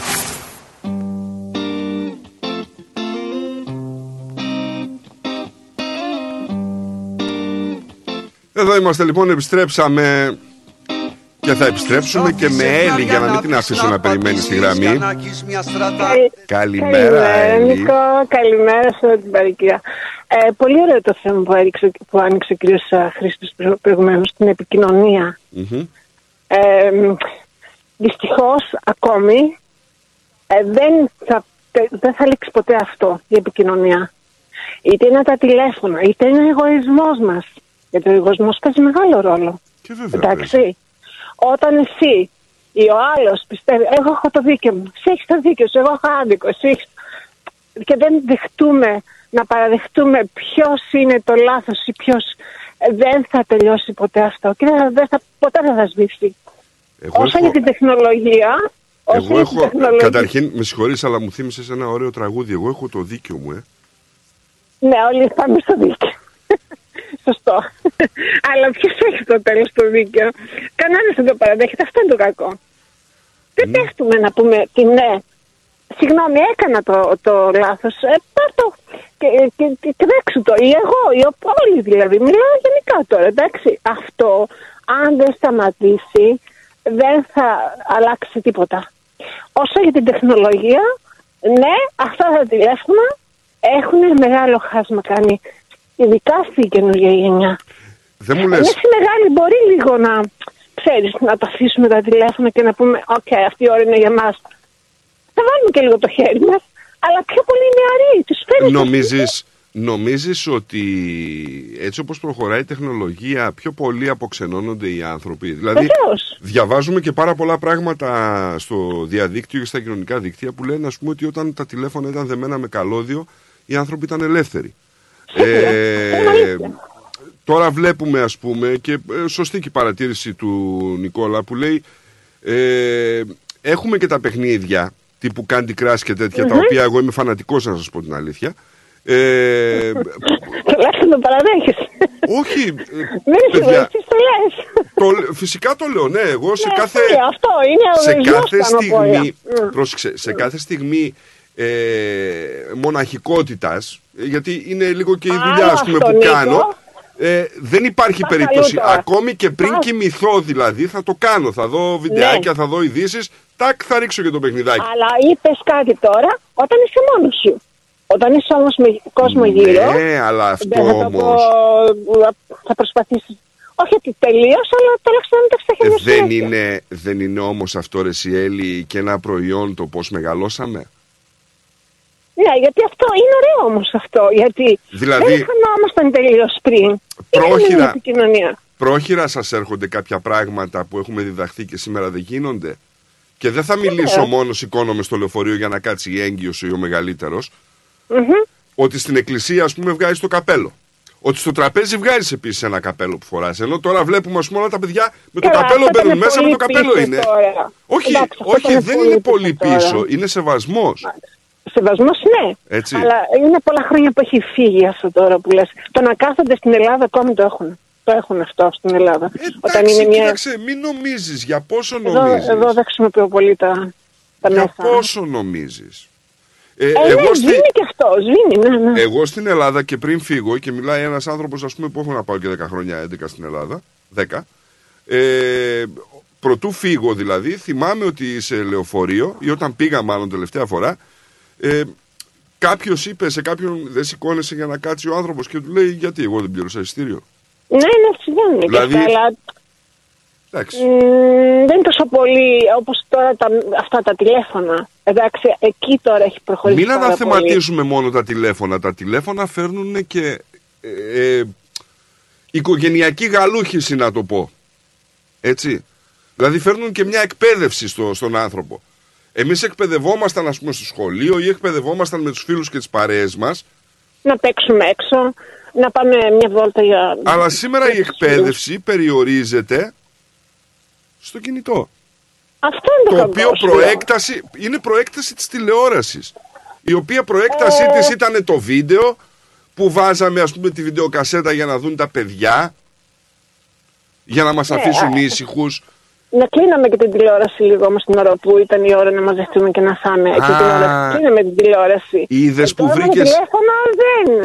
Ε, το έχουν, ξε... έχουν ξεφύγει τελείως. είδες δηλαδή. που βρήκες άλλο ένα πράγμα που, συμβαίνει, σή- που δεν συμβαίνει σήμερα; Ναι, κλείνουμε ναι, την ναι, τηλεόραση πάρα την κλείναμε Ναι, ναι, ναι. ή την ανοίγαμε γιατί άνοιξε την τηλεόραση θα δούμε ειδήσεις. Μια σειρά ειδήσεις, ξέρω Μπράβο. εγώ. Ναι, όλοι. ναι, ναι, ναι. Καταλαβες. Ήταν δηλαδή Συμφωνώ. το αξεσουάρ. Σήμερα είμαστε εμείς αξεσουάρ της τηλεόρασης. Εμείς Θεωρώ εγώ. καταλαβαίνουμε τώρα, καταλαβαίνουμε τώρα ότι τα τηλέφωνα είναι πολύ στη ζωή μας. Και το λίγο. Αλλά τα παιδιά αποκλείεται να το καταλάβουν. Δεν υπάρχει περίπτωση. μα γιατί ξέρεις κάτι. γεννηθήκανε με αυτά. Μα, ξε... Γεννηθήκανε με μα αυτά. ξέρεις κάτι, η... το τηλέφωνο μας πλέον δεν είναι ένα τηλέφωνο. Ναι, είναι έργο για δουλειά κιόλας. Ναι, συμφωνώ Όχι, σε δεν αυτό. είναι. Δηλαδή, πόσα Εργαλείο. πράγματα κάνεις με το τηλέφωνο; Είναι σου. εργαλείο, είναι συμφωνώ. Εντάξει, ναι. Πληρώνεις, βλέπεις τηλεόραση, Ναι, άλλο αυτό. ενημερώνεσαι. Δεν πάω εκεί, Νίκο, δεν πάω εκεί. Σίγουρα είναι πάρα πολύ καλό και αυτό που έγινε, εντάξει. Πάρα, δεν τρέχεις να τρέχεις να πληρώνεις έξω, να, όλα αυτά. Χαλάς μια ώρα αλλού. Όπου έκανες πριν με, χωρίς το τηλέφωνο, εντάξει. Χαλάς Αλλά μια αυτό ώρα που- αλλού που την εκμεταλλεύεσαι πού; Αυτό σου λέω ότι για μας μπορούμε να το εκμεταλλευτούμε και κάπου αλλού. Να δουλέψουμε και μια ώρα παραπάνω που λέει ο λόγος. Εντάξει.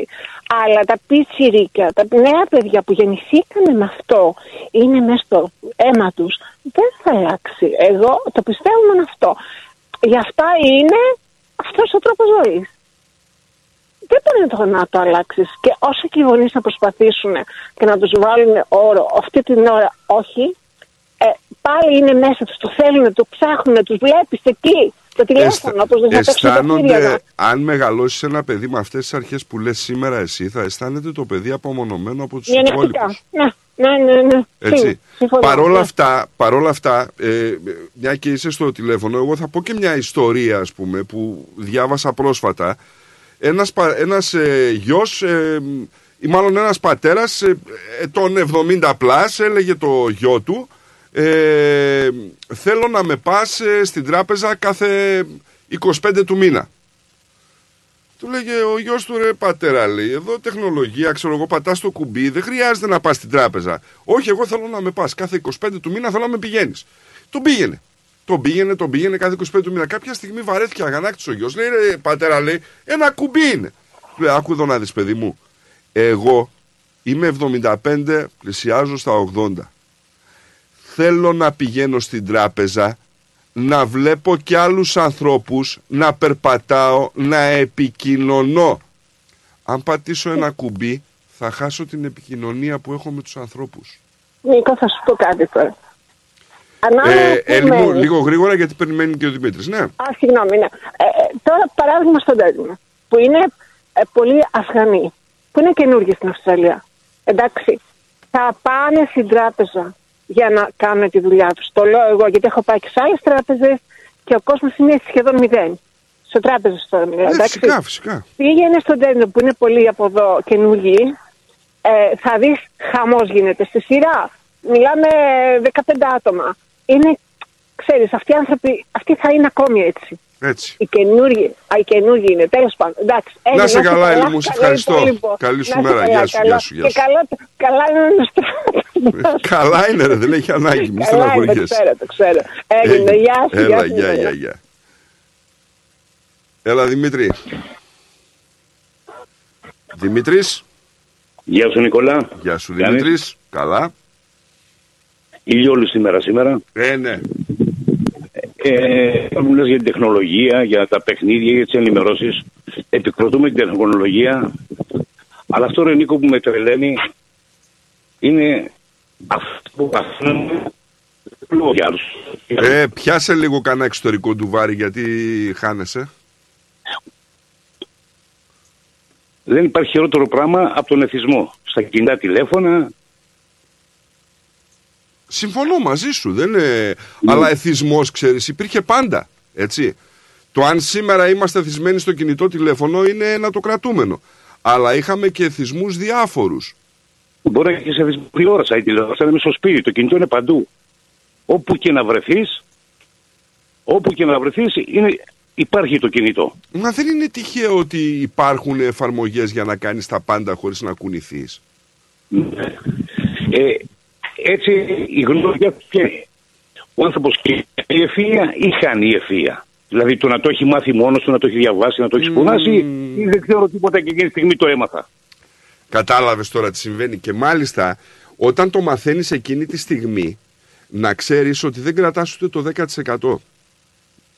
Ε, ναι, κοίτα να σου πω κάτι, στα 10 πράγματα που θα δεις, ζήτημα να κρατήσεις δύο στο μυαλό σου. Είχαμε, είχαμε κουβεντιάσει με το στράτο και την άλλη φορά και μάλιστα η γνώμη μου ήταν ότι όταν παίρνεις ένα βιβλίο και το διαβάζεις, αν αναφέρουμε ας πούμε ένα πολύ απλό παράδειγμα και δεν θα σου πω το Ρομπέντο Δασόνι, τον Ντόμ Σόγερ, όσοι διαβάσαν εκείνα τα βιβλία λοιπόν, που εντάξει, ήταν παιδικά βιβλία.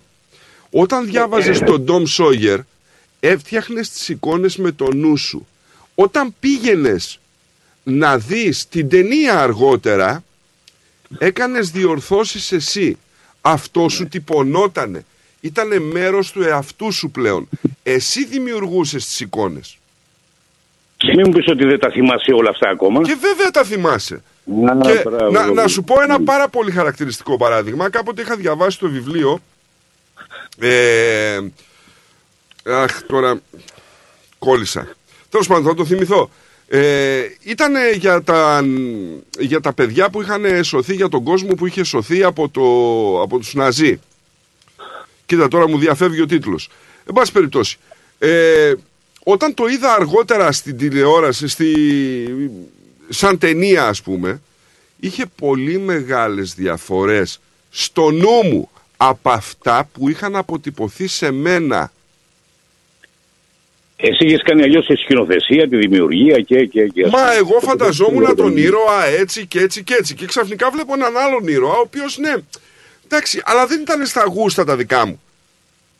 Αυτό δηλαδή που δημιούργησα εικόνα στο μυαλό μου. Το να δημιουργήσει εικόνες είναι άλλο, το να σου σερβίρονται εικόνες είναι άλλο. Και κλείνω με το που ποτέ δεν ήμουν αλάτρης των ηλεκτρονικών παιχνιδιών. Δηλαδή, από παλιά μικρός που πήγαμε στι με καναπία, είμαστε η παρέα, θα πίναμε ένα ποτό, θα λέγαμε τα καλαμπούρια μας όλα. Δηλαδή, ποτέ δεν ήμουν άνθρωπος να κλειστώ σε ένα δωμάτιο και να παίξω με τον άλλο που βρίσκεται 50 χιλιόμετρα μακριά. Εντάξει, έτσι είναι. Ε, Έτσι. Γούστα, ήταν. Ναι, είναι γούστα. Δεν είναι, να σου πω κάτι, οι φίλοι μου δεν παίζαν όλοι μπιλιάρδο. Ούτε όλοι ποδοσφαιράκι. Ναι, ερχόντουσαν. Δημήτρη μου χάνεσαι. Και δεν είμαι, στο, στο Μπέντλ είμαι. Δεν είμαι δεν είμαι Όχι, μακριά. κάπου κανένα τείχο παρεμβάλλει κάτι, κάνει κάτι scratch scrooch να πούμε κάτι τέτοιο. Α, Όχι, Νικόλα μου. Να σε μην καλά. σε καλά. Να Ευχαριστώ σε για το καλά. χρόνο. Καλή συνέχεια να έχεις. Γεια σου, γεια σου Δημήτρη, γεια σου. Λοιπόν, και αφού με θύμισε η Έλλη μας, το έχω, έχω το δίκιο μου,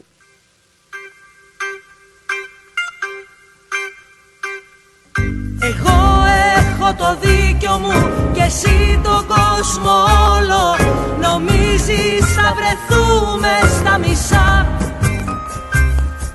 Μιλάω με τον ίσκιο μου Τρομάζω με το ρόλο. Κοιμάμαι με τα μάτια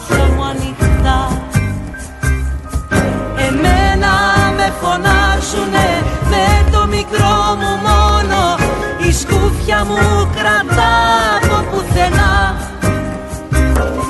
Και σένα που σε ήξερε κι η πέτρα που σηκώνω Τρομάζεις όταν έρχομαι κοντά. Εγώ μετράω τα ρέστα μου να βγάλω κι άλλο μήνα. Ανοίγω και δεν βλέπω ουρανό Εσύ έχεις το πιάτο σου ολόκληρη Αθήνα. Ανοίγεις και χαζεύεις το κενό.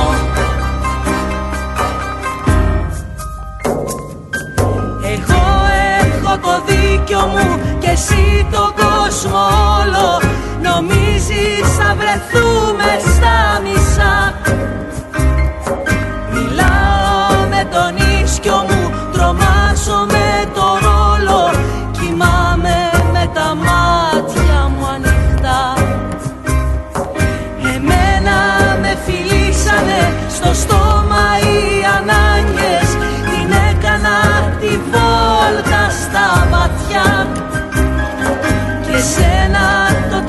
ταξίδι σου δυο καρφωμένες ράγες Νομίζεις ότι πήγες μακριά Εγώ μετράω τα ρέστα μου να βγάλω κι άλλο μήνα Ανοίγω και δεν βλέπω ουρανό Καλημέρα σας. Καλημέρα σας. Ω! Έλα ρε φίλε. Καλημέρα, καλημέρα, καλημέρα. Καλημέρα Νικόλας, σένα και στα, στο, στα μπράζε. Ακούω το θέμα τώρα που έχετε. Πρώτη Πολύ φορά σε ενδιαφέρον. ακούω από το Ναι. τηλέφωνο, έτσι. Ξέρεις, τι, άκου να σου πω τώρα τι γίνεται. Ακούω το θέμα που είναι πάρα πολύ ωραίο. Λέω να πάρω τηλέφωνο. Καπνίζω κιόλα. Αυτό δεν γίνεται, καταλαβαίνεις. Αυτό είναι πολύ ωραίο ρε φίλε συνέστημα και ζηλεύω να σου πω την αλήθεια. Έμεινε πάρα πολύ ωραίο. Και ξέρεις, πάντα αυτή η συζήτηση περί της δικιάς μας εποχής ε, και των, επαι- των παιδιών τώρα Ναι, αλλά εγώ Ε, δεν θέλω να το βάλω στην εποχή. Εγώ θέλω να μείνω στην τεχνολογία αν εξυπηρετεί ή αν σκλαβώνει. η τεχνολογία αυτό είναι μεγάλο δίλημα αλλά είναι και απ' την άλλη έχει δύο όψεις γιατί βέβαια έχει. και με, τα παιδιά, και με τα παιδιά δηλαδή όταν τους ε, παραθέτεις επιχειρήματα τα δικά μας και καλά πολύ τηλέφωνο, διαβάστε τώρα κάνα βιβλίο καλύτερα για αυτά πίστεψέ με ότι έχουν επιχειρήματα και δεν έχουμε μπει ποτέ στον κόπο να φέρουμε ένα παιδί εκεί να μας δώσει τα δικά του επιχειρήματα. Να δούμε Μα πώς και θα- βέβαια, και βέβαια. Και εγώ πολύ συμφωνώ με αυτό το πράγμα. Αλλά το θέμα είναι, εμείς προσπαθούμε να κρίνουμε εκ του αποτελέσματος και αυτό που φανταζόμαστε. Δηλαδή, φαντάζονται οι νέοι πώς ήμασταν εμείς, φανταζόμαστε εμείς πώς είναι οι νέοι σήμερα. Δηλαδή, εμείς γεννηθήκαμε με ηλεκτρικό ρεύμα. Δηλαδή, το ίντερνετ είναι κάτι τέτοιο πλέον για τα παιδιά. Δεν μπορούν να φανταστούν το, ότι υπάρχει ο κόσμος χωρίς αυτό. Και μην κρυβόμαστε εκεί πίσω από το δάχτυλό μας. Και, Και για μας εμείς, φυσικά, έτσι. και εμείς οι ίδιοι όταν χάνουμε το ίντερνετ, χάνουμε τον κόσμο. Αλλά να ξαναπάμε πίσω. Η τεχνολογία Αλλά εμείς για την σκλαβώνει. ευκολία μας, και να σου πω και κάτι. Το κομμάτι της επικοινωνίας, πίστεψέ με σε πολλές έρευνες που έχουν γίνει, το βρίσκουν οι μεγαλύτεροι μέσα από το διαδίκτυο και μέσα από τα social media. Ναι. Ναι, δεν είναι άδικο αυτό που λες. Αυτό που Δηλαδή, λες δεν πόσοι είναι άνθρωποι άδικο. που είναι μεγαλύτεροι σε ηλικία έχουν επικοινωνία. Φυσικά θα μου πεις άλλο το ίντερνετ και άλλο το πώς χρησιμοποιούμε μια συσκευή σε καθημερινή βάση, όπως είπες. Τρώμε με αυτή, κοιμόμαστε με αυτή, πάμε τουαλέτα με αυτή. όλα τα κάνουμε με Σκλαβωνόμαστε. αυτή. Σκλαβωνόμαστε με αυτό. Και δεν μας φτάνει δηλαδή που το κάνουμε όλα κατά τη διάρκεια της μέρας, το κάνουμε και όταν οδηγάμε. Φυσικά. Είναι Φυσικά. φοβερό. Βέβαια, έτσι είναι. Μα, μα κοίταξε, ακόμη και στην οδήγηση το βλέπεις ότι υπάρχουν υπηρεσίες GPS παράδειγμα και έχουν βγει εφαρμογές αυτή τη στιγμή πάλι στην τεχνολογία, πάλι στο τηλέφωνο που σου λέει GPS χωρίς να έχεις ίντερνετ. Δηλαδή προχωράμε, η τεχνολογία πάει, δεν σταματάει. Άντε βάλε τώρα έναν, ε, έναν επιχειρικά, έναν άνθρωπο μάλλον της πιο νέας γενιάς, που οπουδήποτε πηγαίνει πάει με το GPS και πες του εμείς δεν είχαμε GPS και το θυμόμασταν όλοι στους τόμους απ' έξω. Μπράβο! Βλέπεις τι είναι η αποτύπωση του χάρτη και του βιβλίου. Γιατί Ναι, ναι. τι Αλλά απ' την θυμάσαι άλλη- τους χάρτες στα βεζινάδικα. Σωστό.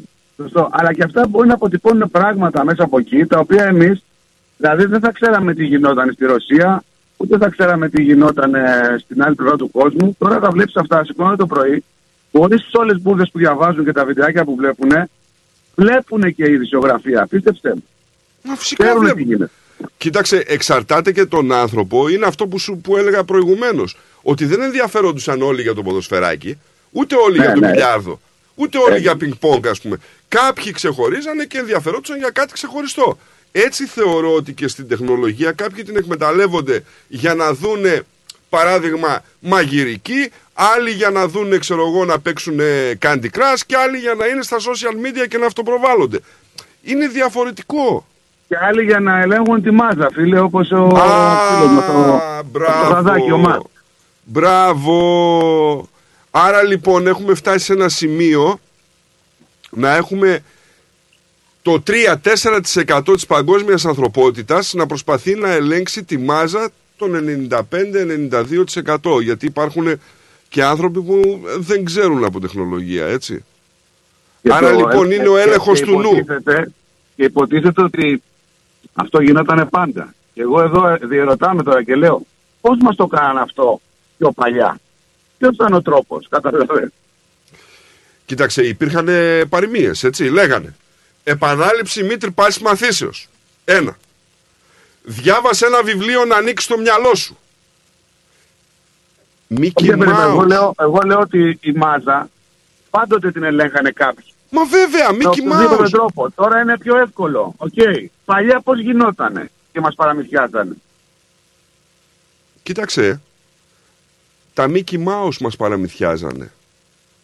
Μάθαμε το Scrooge, μάθαμε το δολάριο.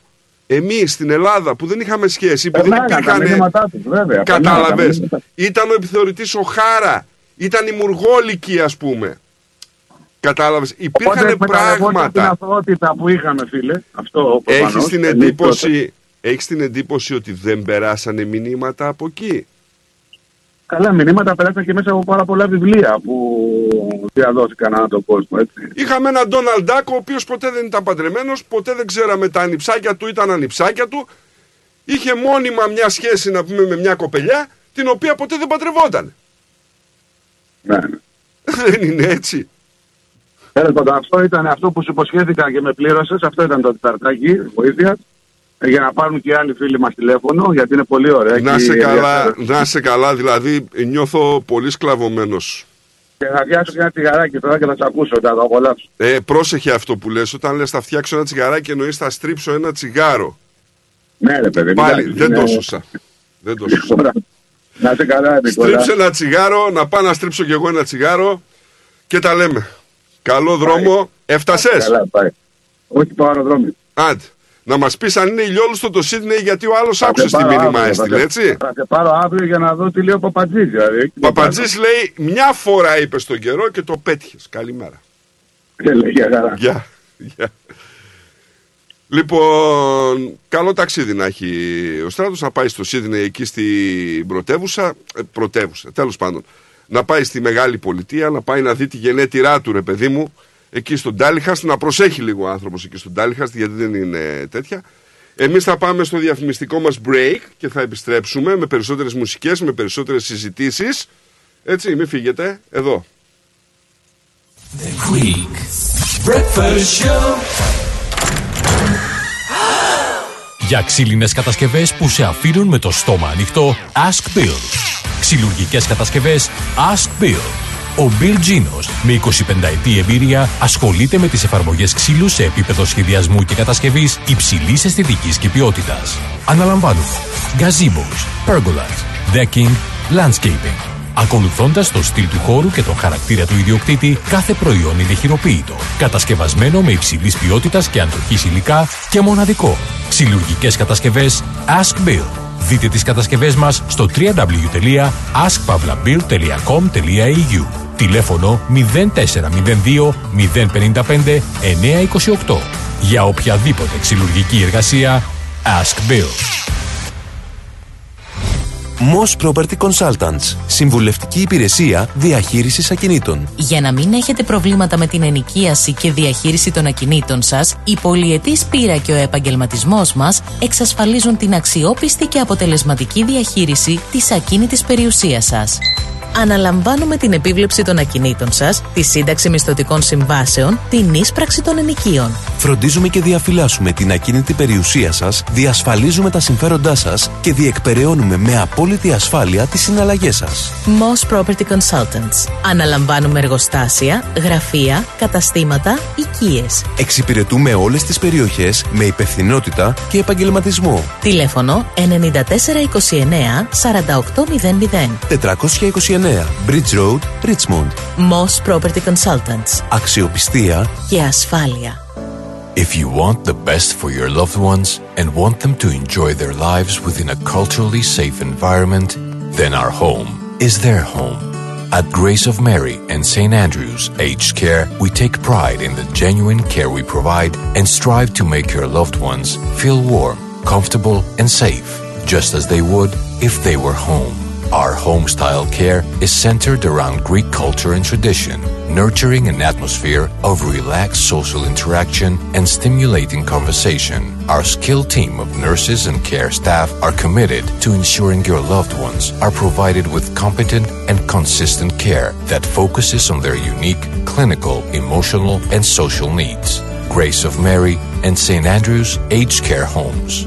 For inquiries and more details of our services, please visit northerncypriotagedcare.com.au or simply call 9408 8169. We are always happy to chat about how we can help you to ensure quality and enjoyment of life for your most cherished loved ones. A place your loved ones can call home.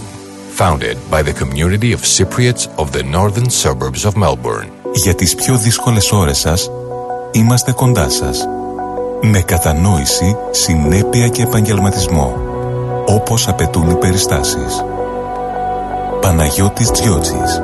Orthodox Funeral Services. Τηλέφωνο 03 95 68 58 58. Θέλεις να ξαναακούσεις μια εκπομπή; Άκουσέ τη σε podcast.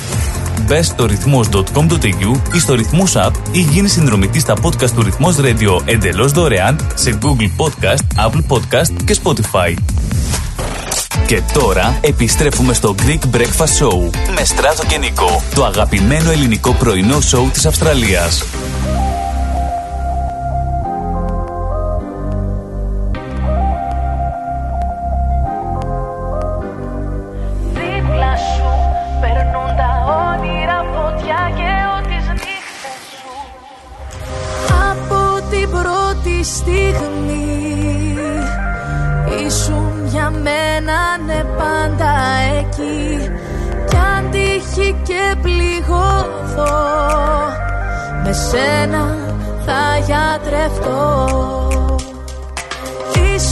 Το πρώτο φίλι. Και δεν θα σβηστεί όσο γυρίζει η γη. Οι αναμνήσεις πολλές. Και θέλω κι άλλες αν θες. Δίπλα σου περνούν τα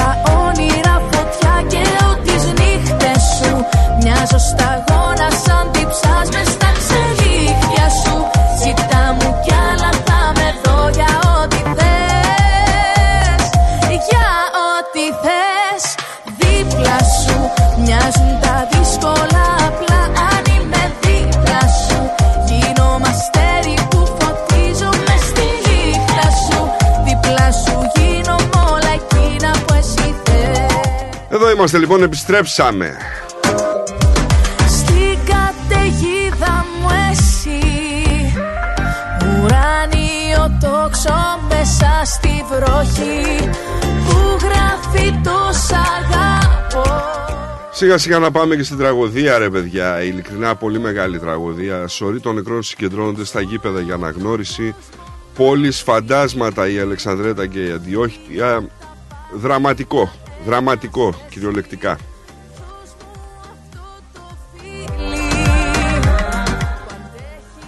Καλημέρα κύριε Αντρέα Καλημέρα σας, καλημέρα σε όλη την παρέα και σε όλο τον κόσμο.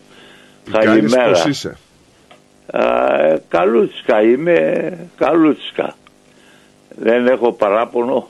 Ωραία. Μέχρι ώρας. Ε, ήθελα να ρωτήσω. Ό,τι θέλεις. Εσείς που ξέρετε, έχω μια, μια απορία. Α, τι θα πει δημοκρατία, τι εννοεί; Κοίταξε, εξαρτάται τώρα. Δημοκρατία και επειδή είναι και η μέρα της ελληνικής γλώσσας και όπως σας Ναι. είπα έχει σημειολογικό χαρακτήρα κάθε λέξη που υπάρχει δημοκρατία Ναι. είναι ότι αποκρα... επικρατεί η άποψη του Δήμου. Τώρα ποιος είναι ο Δήμος; Ναι.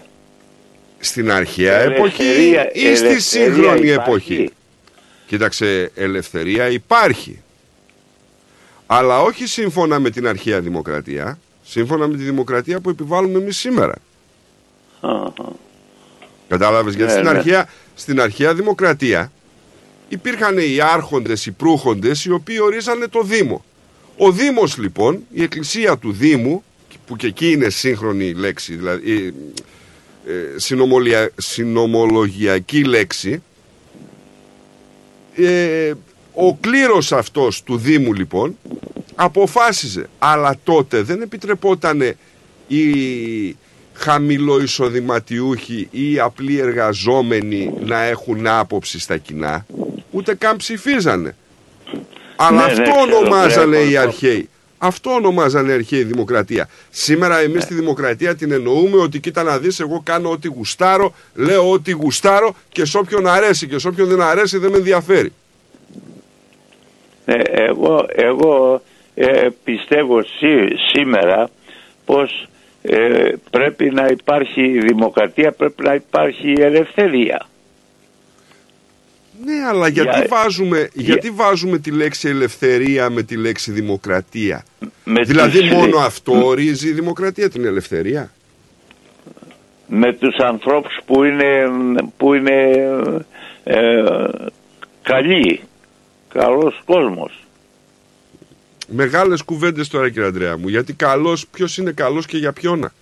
Τι ορίζει το Ναι. καλό; Εγώ ήθελα να θίξω, εγώ ήθελα, ήθελα να θίξω, ε, επειδή σ- λέμε πως ε, ελεύθερος ο κόσμος ε, να κάνει νόμιμα να κάνει ό,τι θέλει ε, αλλά νόμιμα και ήθελα να θίξω αυτή την υπόθεση που διαβάζω εδώ στις εφημερίδες του Κασιδιάρη.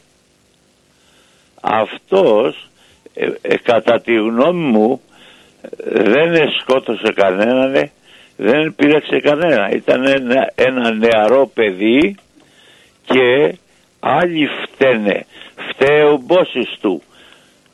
Φταίει αυτός που, που ε, σκότωσε που, πώς τον λένε και δεν τον θυμάμαι που σκότωσε το παιδί εκείνο εκεί. Αυτόν ε, έπρεπε όχι μόνο να τον βάλουν στη φυλακή ε, ε, η ιδέα μου είναι να τον εκκρεμάσουν δημόσια Βλέπεις, Ε, λοιπόν ε, ότι, ε, βάλε- βλέπεις λοιπόν ότι σε μία κουβέντα που είπες έχεις καταρρύψει δύο φορές τη δημοκρατία; ναι ναι αλλά Από τη ε, μία αλλά- δημοκρατία έχουμε και ο καθένας μπορεί να κατέβει υποψήφιος και γιατί να είναι φυλακή ο Κασιδιάρης αφού δεν έχει τελεσιδικήσει, δεν έχει γίνει ακόμα η δίκη του και από την άλλη λες να τον κρεμάσουμε. Μα αυτό δεν Ναι. είναι δημοκρατία. Μα, μα αυτό μπορεί, μπορεί να μην είναι η δημοκρατία, αλλά με ποιο δικαίωμα ε, έχει να πηγαίνει να σκοτώνει το, έναν άνθρωπο που δεν τον πήραξε ποτέ. Σωστά μιλάς. Για τους Αμερικανούς που πήγανε και καθαρίσαν όλη τη Γιουγκοσλαβία Α, α, πού είσαι; Αυτό, αυτό που είσαι; Εγώ δεν είμαι, δεν είμαι, ε, δεν είμαι Μιχαλολιάκος ή, ή Κασιδιάδης. Το αντίθετο είμαι. Αλλά, αλλά λέω για ένα νεαρό παιδί που τον έχουν στη φυλακή ε, for nothing, Κοίταξε, εντάξει. δεν έπρεπε να είναι εκεί. Και Συμφωνώ, συμφωνώ, αλλά μην τον έχεις και τόσο αθώο τον Κασιδιάρη. Έτσι. Μπορεί να πρεσβεύει, μπορεί να αντιπροσωπεύει πάρα πολύ κόσμο, μπορεί πολλοί κόσμος να συμφωνεί με τις ιδέες του, αλλά ε, δεν είναι και εντελώς αθώος. Τώρα, το αν θα πρέπει να μετέχει σε μια εκλογική αναμέτρηση και τι συμφέροντα κρύβονται από πίσω είναι ένα άλλο θέμα.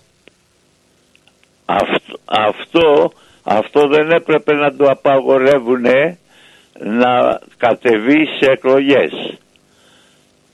Γιατί με τη γνώμη μου, εμένα είμαι άνθρωπος που δεν, που δεν ξέρω που- γράμματα, αλλά δεν έπρεπε να το απαγορεύουν και να τον έχουν στη φυλακή.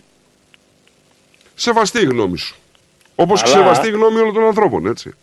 αλλά, αλλά δεν το μιλάει κανένας ενώ ο φασισμός υπάρχει παντού και, και εδώ και πας σε όλο τον κόσμο. Εννοείται ότι υπάρχει. Ναι. Εννοείται ότι υπάρχει. Αυτό.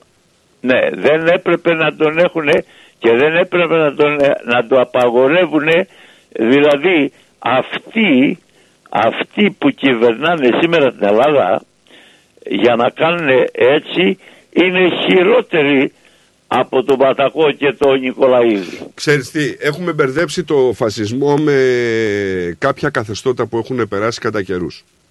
Καταρχήν. Φασισμός για μένα είναι να συζητάμε εμείς οι δυο και ξαφνικά το ίντερνετ ε, αν μιλάμε, ξέρω εγώ, ένα παράδειγμα για, για ρολόγια, ξαφνικά να μου έρχονται διαφημίσεις ρολογιών μπροστά στην οθόνη μου. Αυτό είναι φασισμός. Κάποιοι λειτουργούν φασιστικά, κλέβουν την ομιλία μου και μου παρουσιάζουν με τεχνικούς τρόπους ρολόγια στην οθόνη μου. Δηλαδή αυτό που ζήτησα, αυτό που συζήτησα, μου το πετάνε φάτσα φόρα μπροστά μου. Είναι φασιστικό να προσβάλλουν τον προσωπικό μου χώρο. Φασισμός είναι να βγαίνουμε στα ραδιόφωνα και να έχουμε άποψη την οποία όχι μόνο υπερασπιζόμαστε, αλλά θέλουμε να την έχουν όλοι οι άλλοι. Φασισμός είναι το να πω εγώ κάτι και να είστε υποχρεωμένοι όλοι να συμφωνήσετε με τη δική μου άποψη. Και αυτό είναι φασισμός. Ναι. Κατάλαβες; Να σε Δεν καλά ξέρω. κύριε Αντρέα μου, να σε καλά γιατί ξεφύγαμε. Ε.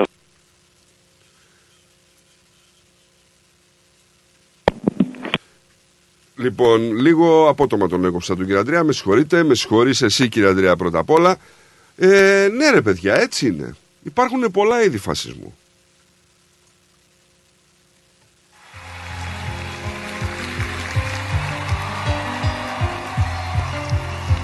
Εγώ προτιμώ αυτόν τον φασισμό ρε παιδιά. Ένα υπέροχο τραγούδι με υπέροχες φωνές, με υπέροχη μουσική. Μια συγγνώμη μου λες πως δεν σβήνει τα λάθη που γίναν καιρό Πως το τραύμα ακόμα πονάει και φταίω για όλα Εθισμένο στους δρόμους γυρνάω Σε ψάχνω κι εσύ πουθενά. Όσο θα ήθελα απόψε να κλείσω Το τραύμα που τόσο πονά. Το ξέρω πως φταίω, συγγνώμη σου λέω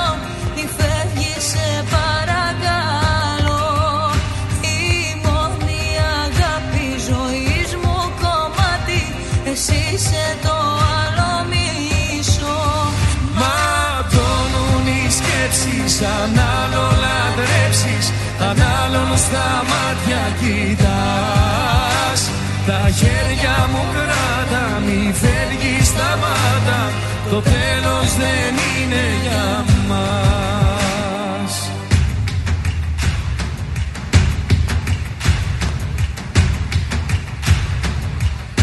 Να ζήσει ο πόντος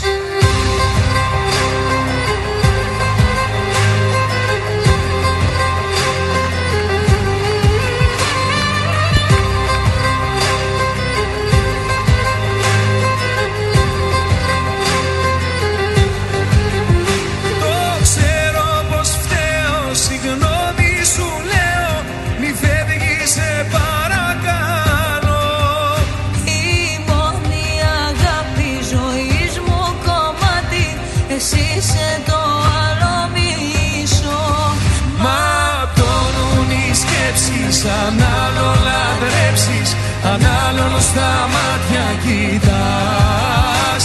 Τα χέρια μου κράτα Μη φεύγεις σταμάτα. Το τέλος δεν είναι για μας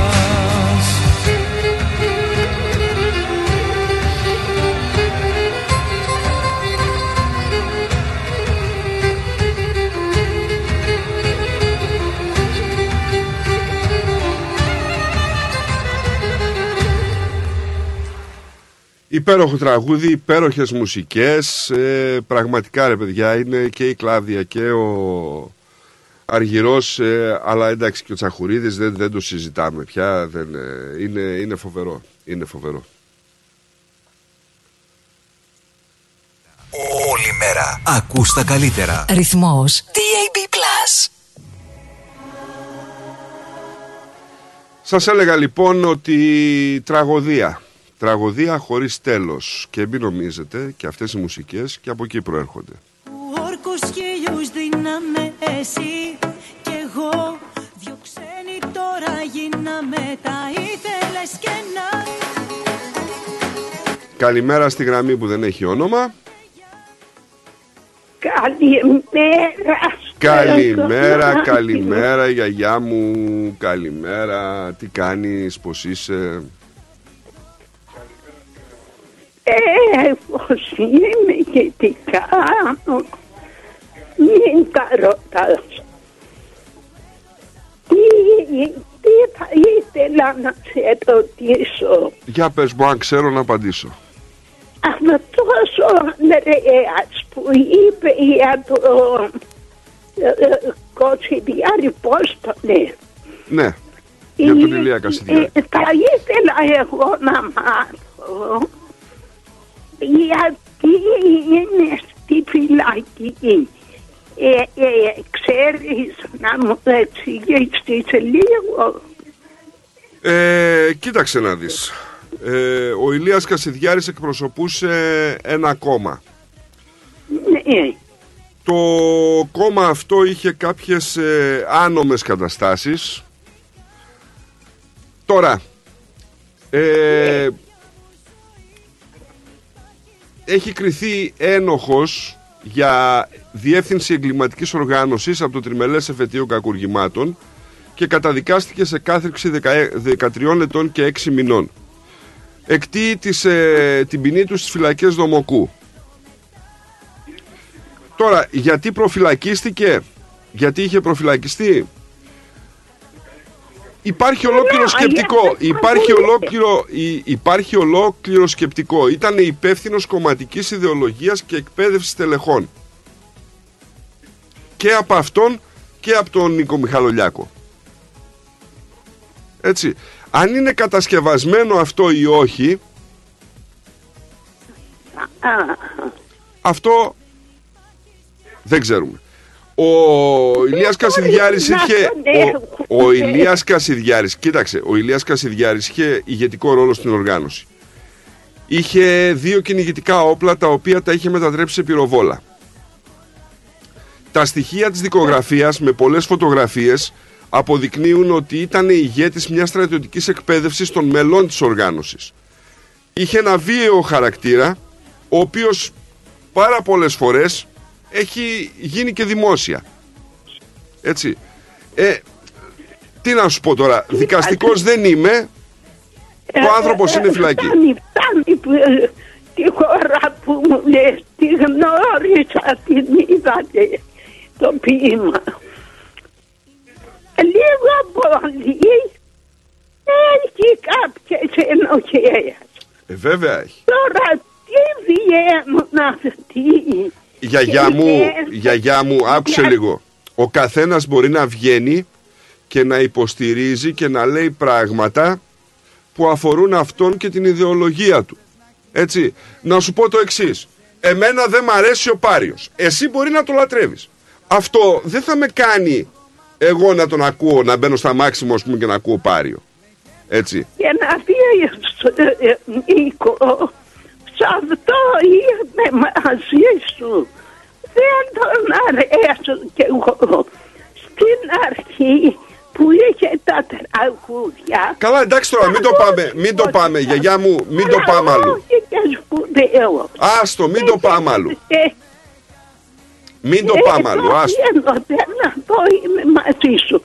Τώρα για τον Κατσιδιάρη, το βίαιο, βίαιο χαρακτήρας του δεν τον αρέσω και δεν μπορούν τέτοιοι χαρακτήρες να γίνουν αρχηγοί κομμάτων ή και αφελείς. Ε, γιαγιά, να είσαι σίγουροι ότι υπάρχουν ε, στο κοινοβούλιο υπάρχουν πάρα πολλοί βίαιοι χαρακτήρες ε, μεγαλύτεροι βίαιοι ακόμη και από το Γκασιδιάρη. Μην ξεχνάς ότι και αυτοί που κυβερνάνε αυτή τη στιγμή με κάποιο τρόπο μας φέρνουν μια βία. ε, να είσαι λίγο ε, ε, αυτός δηλαδή όχι ναι ναι καλά καλά θα έχεις και το σοβαρό σου και ε, ε, ε, δηλαδή Βρε γιαγιά δεν είναι βία, δεν είναι βία αυτή τη στιγμή όταν μια κυβέρνηση βγαίνει και βγάζει καλάθια νοικοκυριών που κάνει έκπτωση για να πάει ο κόσμος να ψωνίσει από τα σούπερ μάρκετ. Αν εγώ δηλαδή έχω ένα μπακάλικο τι θα κάνω, να το κλείσω; Γιατί εγώ δεν μπορώ να κατεβάσω τις τιμές και δεν μπορώ να έχω καλάθι νοικοκυριού. Ο απλός ο Γασάπης τι θα κάνει, θα το κλείσει; Αυτό δεν είναι βία. Αυτό δεν είναι βία. Δεν ξέρω βία σαν χλαμάρα εγώ το παίρνω όχι καλάθια νοικοκύρια. Γιαγιά, άλλο λέω, άλλο λέω, ότι είναι βίαιο αυτό το πράγμα. Έχεις να φας, θα είστε νοικοκύρια. Όσα έχεις όσο είναι το πάπλωμα θα πλώνεις τα πόδια. Εγώ το λέω κοινωνική αδικία αυτό που λες εσύ πάπλωμα.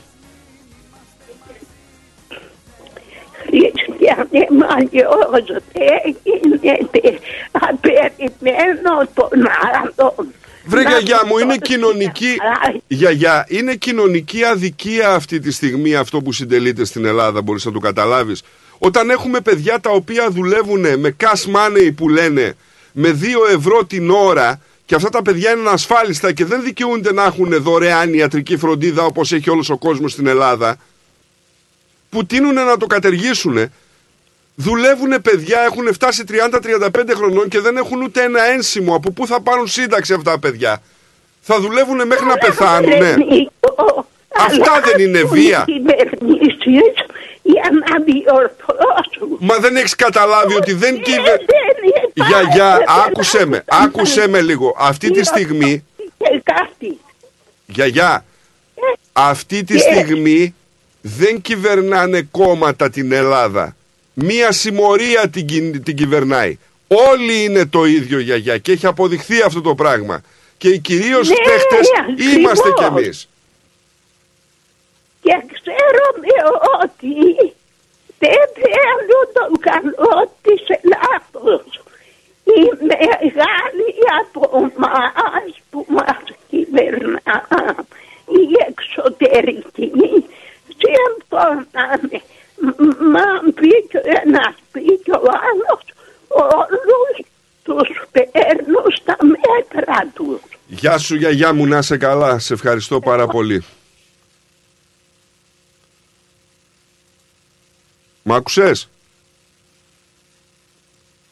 Έλα και δεν σ' ακούω, τώρα σ' ακούω. Δεν μπορείς να βρεις το αντίκειο. Να είσαι καλά γιαγιάκα μου, να είσαι καλά, σε ευχαριστώ πολύ και σε αγαπώ πολύ. Γεια σου, Και εγώ φύσης πάντα. γεια σου. Λοιπόν, έτσι είναι παιδιά. Δεν μπορούμε να βρούμε τώρα δίκαια και άδικα. Δηλαδή είναι. Όλοι έχουν δίκιο και όλοι έχουν άδικο.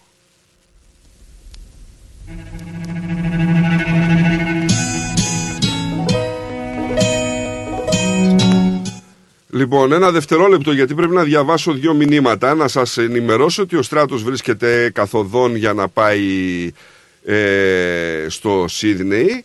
Αυτή τη στιγμή ρίχνει καρέκλες στο Σίδνεϊ. Όχι, δεν είναι τυχαίο και δεν είναι εγκατέμις ο άνθρωπος. Μην το ξαναπείτε αυτό. Καλημέρα κυρία Αντριάννα.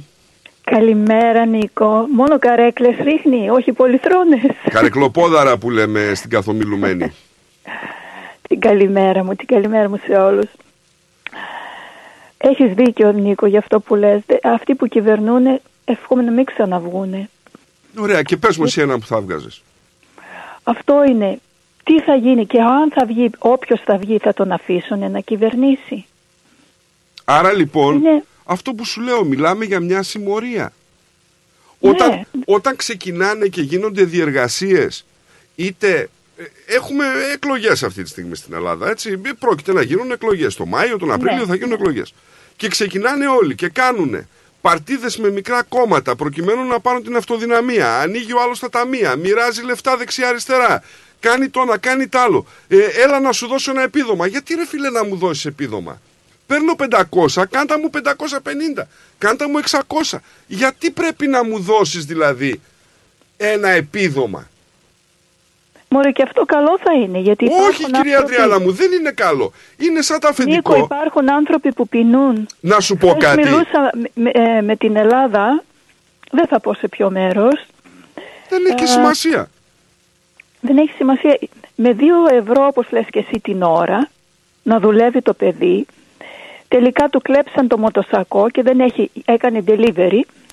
Δεν μπορεί να δουλέψει ενημό. Πεινούν οι άνθρωποι. Μένουν σε σπίτια που παγώνουν, δεν έχουν σόμπα. Είναι δηλαδή τραγικές καταστάσεις. Ναι, και υπάρχουν πολύ- και τέτοιες καταστάσεις. Δεν θα σου πω ότι είναι όλοι έτσι. Αλλά ε, Ε, για να δεν μην το λέω μεταφέρουμε κι εγώ, δηλαδή αλλά ότι είναι μια πολλοί τριτοκοσμική δεν υπάρχουν χώρα. Δουλειές, δουλειές δεν υπάρχουν, Νίκο. Ναι, δεν υπάρχουν για την πλειοψηφία. Δεν, υπάρχει ανεργία, το ξέρουμε αυτό. Αλλά μην εκμεταλλεύεσαι την ανεργία του αλλού. Και να σου πω κάτι, το επίδομα που λες εσύ ότι κάτι είναι και αυτό, γιατί μου το λέει και πάρα πολλές φορές και ο Γιατί στράτος. αυτοί, αυτοί που σου λέω τώρα δεν Συγγνώμη. έχουν ούτε ένα, ένα ευρώ να έχουν στο σπίτι τους. Είναι, είναι σαν αυτό που λένε, δουλεύω κάπου και λέω αφεντικό, θέλω να μου δώσεις αύξηση. Και μου λέει το αφεντικό μου, κοίτα, αύξηση δεν μπορώ να σου δώσω, αλλά θα σου δώσω ένα μπόνους αυτή την εβδομάδα, πάρε 150 δολάρια μπόνους. Με 150 δολάρια γλίτωσα να την κάνει. αύξηση. Ναι, Κατάλαβες; Δεν είναι το ίδιο, Πολύ, παιδιά. πολλές εκμεταλλεύσεις, Ε, πολλή βέβαια. εκμετάλλευση. Γιατί εντάξει, τι μου κάνεις δηλαδή; Μου ανοίγεις λίγο τα σωληνάκια; Να φάω λίγο σήμερα και αύριο βλέπουμε; Ας πεθάνω Αυρολιόρτα. αύριο ας πούμε; Ναι, ναι. Δεν, δεν το καταλαβαίνω αυτό. Είχα ακούσει, τώρα αλλάζω λίγο, είχα ακούσει ε, σε ένα σταθμό ότι είχε γίνει ένα συλλαλητήριο των ε, καλλιτεχνών στην Ελλάδα και πάλι ο Μητσοτάκης όπως έκανε ο Τσίπρας και κυνηγούσε τους Έλληνες με τα καπνογόνα, το ίδιο έκανε και ο Μητσοτάκης και έριχνε καπνογόνα σε μικρά παιδιά. Δηλαδή αυτοί οι άνθρωποι έχουν τα μούτρα να βγουν ξανά; Και αν θα βγει ο Τσίπρας ξανά εγώ πιστεύω ότι θα χάσουμε και τα νησιά μας α, Νίκο. Και ποιος σου λέει εσένα ότι δεν κινδυνεύεις δηλαδή από το Μητσοτάκι για τα νησιά; Συγγνώμη. Γιατί δεν κινδυνεύεις από το Μητσοτάκι για τα Α, νησιά. ναι, ναι, ναι, ναι. Συγγνώμη, Ε, δεν και έλεγε αυτό- ότι η μα συμφωνία. πολύ ίδιοι, βρε, στη Δεν, Νίκο, είναι αυτός ίδιοι. δεν έλεγε πριν έρθει στην εξουσία ότι όταν θα έρθει στην εξουσία εγώ θα ξαναεξετάσω το θέμα της Μακεδονίας και θα καταρρύψω ναι, την καλά. υπογραφή. Έκανε κάτι. Έκανε πολλά, άσχημα όμως, από την άλλη πλευρά. Δεν τα κύρωσε. Άνοιξε σχολεία για μακεδονική γλώσσα. Έχει κάνει πάρα πολλά. Το οποίο είναι σε έφεση έτσι και περιμένουμε να, να ακυρωθεί. Γιατί ευτυχώς υπήρχαν εισαγγελίε οι οποίοι μπορούσαν να, να καταγγείλουν αυτή τη σύμβαση. Και τι έγινε, δεν έγινε τίποτα. Τα έκανε και τον ευχαριστούν οι Σκοπιανοί τώρα. Είμαστε σε μια κατάσταση, δεν ξέρω, μακάρι να βγει κάποιος Όταν που δίνεις τη γλώσσα, τελείωσε. δίνεις οντότητα. Όταν Βέβαια. δίνεις ονομασία, δίνεις οντότητα, το καταλαβαίνεις. Δεν κα- εγώ μπορείς το να το καταλαβαίνω, κάνεις αυτοί αυτό. το καταλαβαίνουν, ναι, εννοώ όμως, Νίκο. αυτούς, όχι εσένα προσωπικά. Για, για, για να δούμε. Ξέρω, ξέρω. Αυτοί το καταλαβαίνουν, δεν Ε, πώς θα καταλαβαίνουν. Δεν ξέρω τι συμβαίνει όμως. Γιατί, γιατί φέρονται έτσι στην πατρίδα τους; Γιατί είναι Αυτό καιροσκόποι. είναι ένα ερώτημα. Γιατί είναι καιροσκόποι. Τα σημάδια Μόνο των γι' αυτό καιρών δηλαδή να προδίδουν ολόκληρη πατρίδα για τον εαυτό τους; Τι τους ενδιαφέρει. Μα είναι απάτριδες. Δεν, δεν καταλαβαίνω τι λες. Τι να πω Εδώ ρε μου- παιδί μου. Κυρία Αντριάννα μου, ε, λένε, μιλάνε όλοι για πολυπολιτισμό. Φέραμε τον πολυπολιτισμό στην Ελλάδα. Συγγνώμη, λεβέντες.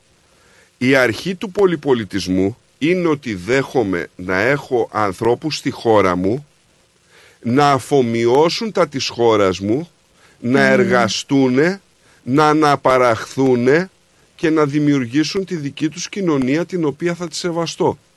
Σε μια χώρα στην οποία τρέχει η ανεργία δεν ξέρω εγώ με πόσο τα εκατό όσο και ο πληθωρισμός. Εγώ μιλάω για πολυπολιτισμικότητα.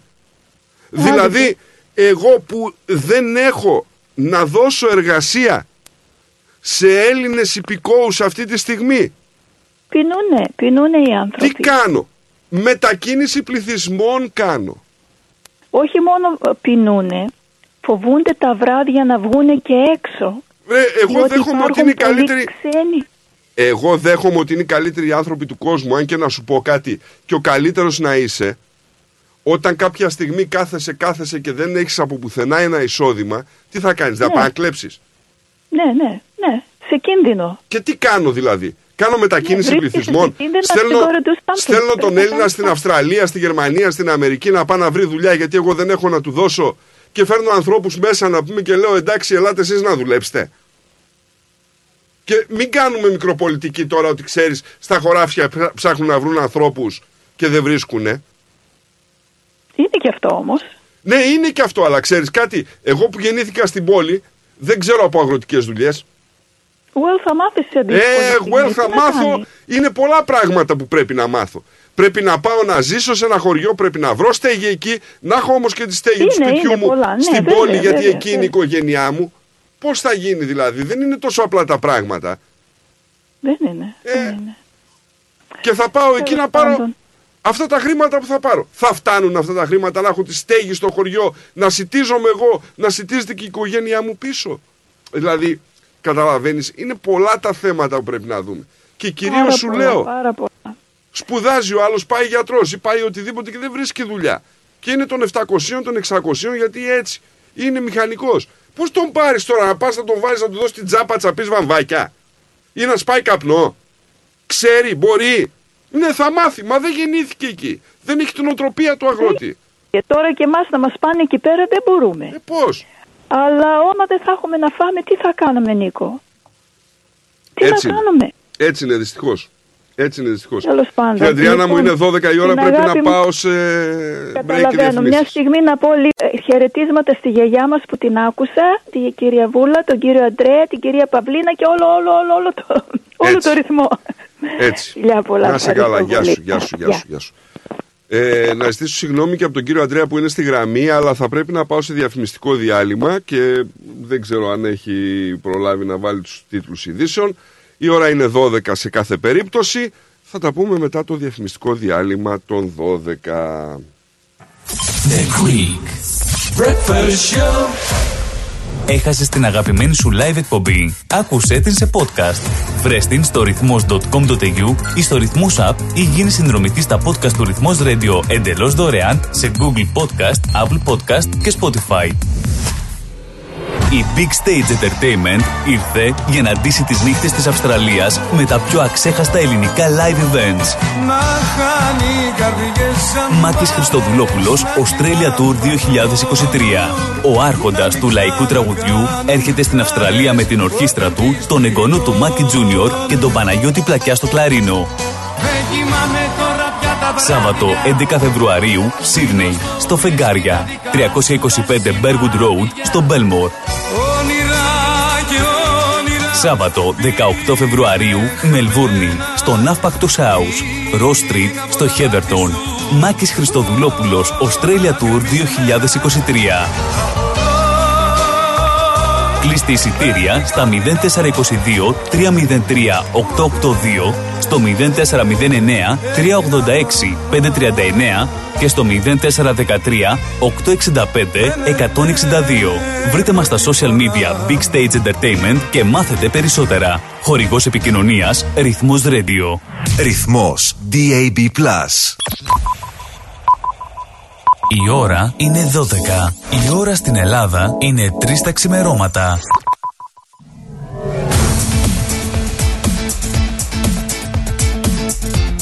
Στη Μελβούνι ακούς ρυθμό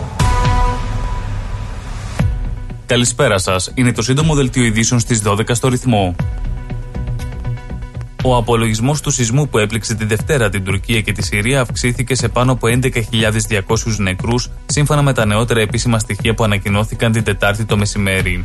Ο αριθμός των νεκρών στην Τουρκία έφτασε τους 8.574, όπως ανακοίνωσε ο Τούρκος πρόεδρος Ρετζέπ Ταγί Περντογάν, ενώ στη Συρία έχουν ανασυρθεί 2.662 νεκροί από τα χαλάσματα η Αυστραλία ζήτησε από την Κίνα να αποκτήσουν εκ νέου ένα εμπόριο χωρίς εμπόδια σε επικοινωνία που είχαν οι Υπουργοί Εμπορίου των δύο χωρών με στόχο να αποκατασταθούν οι τεταμένες διμερείς σχέσεις.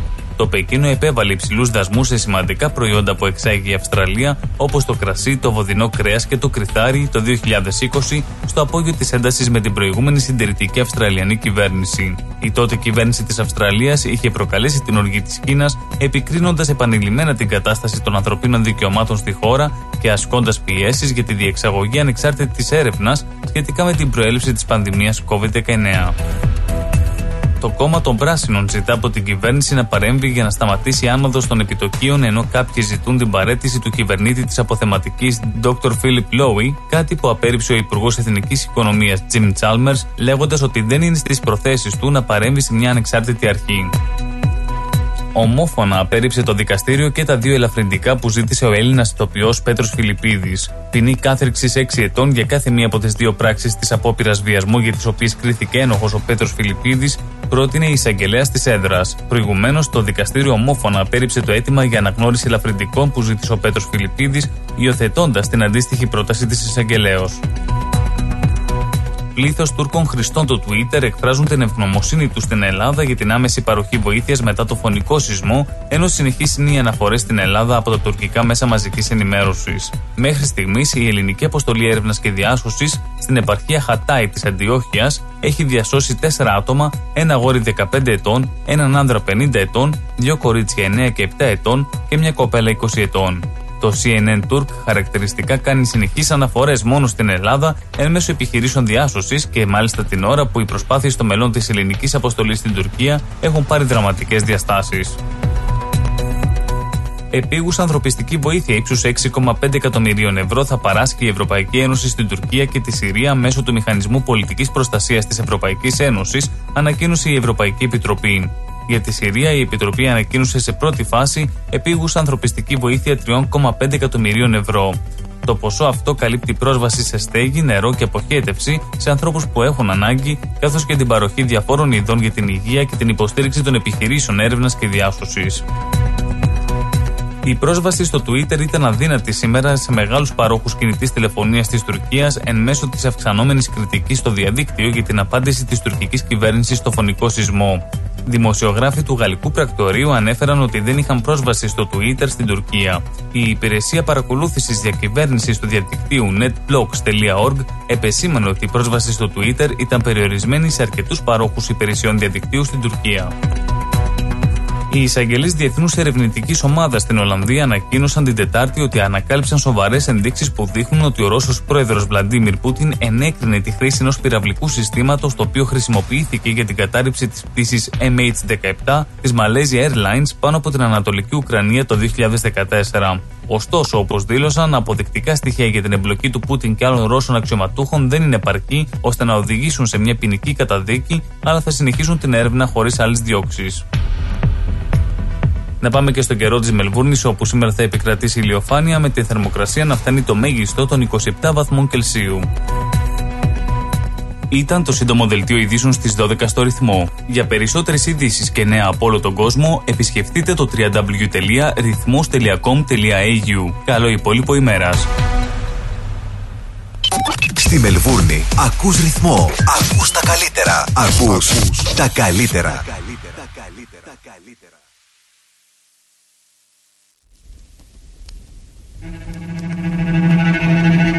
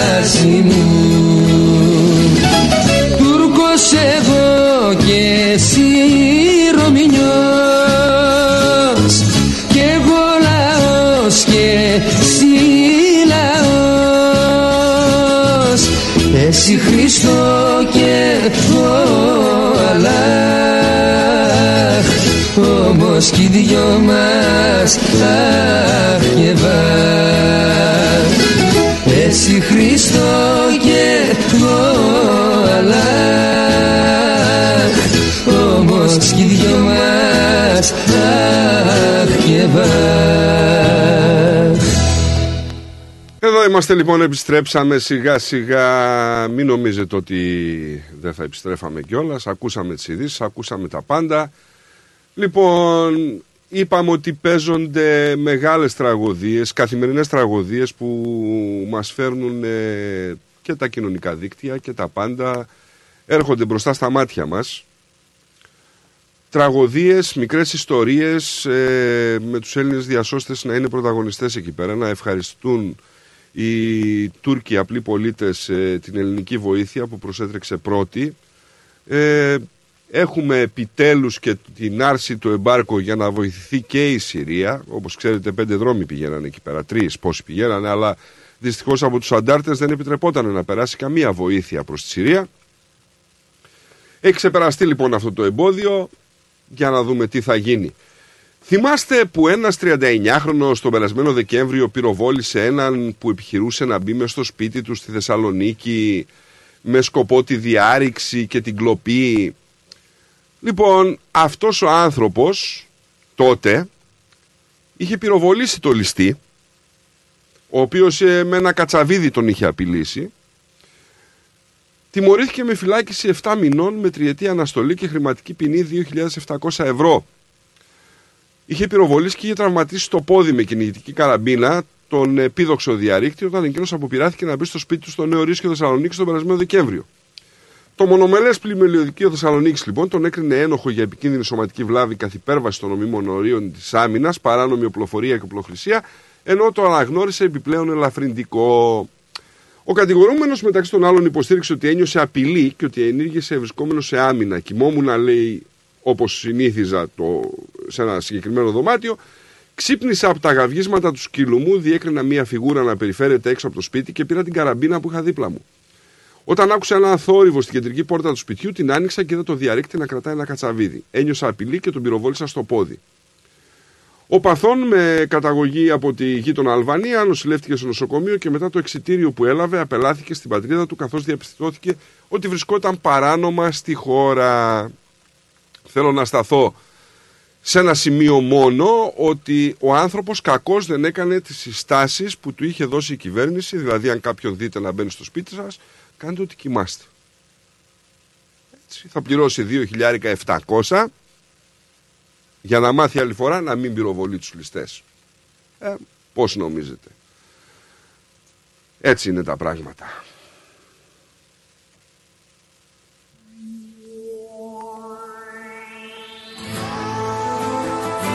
Αγαπημένο τραγούδι από τον αγαπημένο Μιτσάρα της Θεσσαλονίκης.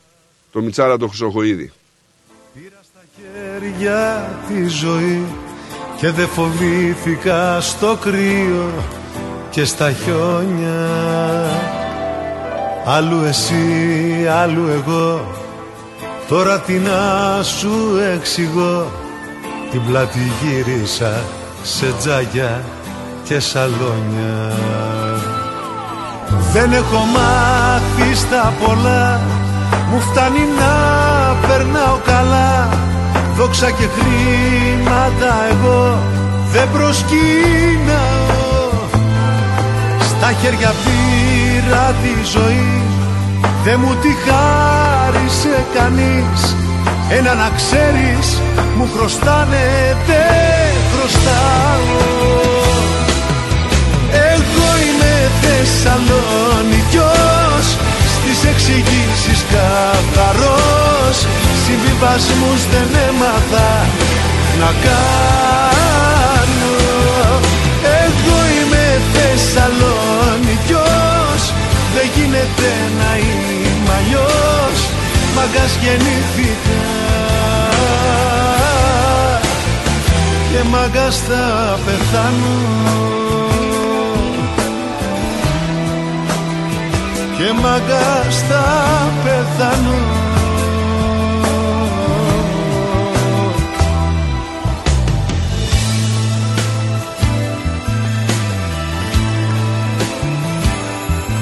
Να με αλλάξεις δεν μπορείς Ούτε εσύ ούτε κανείς. Ό,τι αγαπάω στη ζωή δεν το πουλάω. Ρώτα για μένα να σου πούν Τα πλούτη δεν με συγκινούν. Να δίνω έμαθα και όχι να ζητάω δεν έχω μάθει στα πολλά. Για να πάμε στον κύριο Αντρέα Καλημέρα ο Χέ κύριε Νικό Γεια σου κύριε Αντρέα μου. Τι κάνεις; Κάνετε; Εγώ είμαι πατρινός έτσι. Ναι αλλά εγώ είμαι Θεσσαλονικιός. Εντάξει. Είμαστε, είμαστε, είμαστε παρέισσα Έτσι. Εγώ ήθελα να πω καλημέρα μου πρώτα. Καλημέρα. Ήθελα να με η απορία έτσι μου ανάψαν λίγο τα, τα δύο λαμπάκια μου τώρα έτσι που είπες για, τη, για τους όταν παίρνουν στο σπίτι που πρέπει να κάνουμε πάντα το σωστό. Εσύ το βλέπεις σωστό να έχει το δίκιο ο κλέφτης ή ο ληστής. Κοίταξε να δεις τώρα να, σου από πω, τον νόμο. να σου πω κάτι. Ε, Νομίζεις ότι έχει σημασία τι θεωρώ εγώ; Όχι, για εγώ, εγώ δεν το θεωρώ. Από τη στιγμή που παραβιάζεται το οικογενειακό μου άσυλο Δεν είναι σωστό. Δεν ξέρω τις προθέσεις του καθενός που θα μπει μέσα. Δεν ξέρω την απόγνωσή του. Δεν ξέρω το οτιδήποτε. Δεν μου ζητάει κάτι. Μου το επιβάλλει. Δεν το ξέρω. Έρχεται στο δικό σου τον κύκλο που λέμε. Αλλά και από την άλλη μεριά να σκεφτείς και το άλλο, έτσι. Ένας άνθρωπος όταν είναι ληστής, διαρρήκτης, οτιδήποτε, έχει ένα ρίσκο στο να έρθει στο σπίτι μου. Ναι. Δεν ρισκάρει κάτι; Ρισκάρει πολλά πράγματα. Αν, Αλλά- σε, αν σε ένα παράλληλο σύμπαν δηλαδή υπήρχε μια σχολή για αυτό το πράγμα, δεν θα του μαθαίνανε το safety first; Ε, έτσι, είναι, έτσι είναι το σωστό. Δεν που θα τον λέγεται προφυλάσαν κουβέντα. από κάποιους που μπορεί να έχουν την οικογένεια πολύ πιο ψηλά από ό,τι νομίζουν και θα του ανοίξουν το κεφάλι.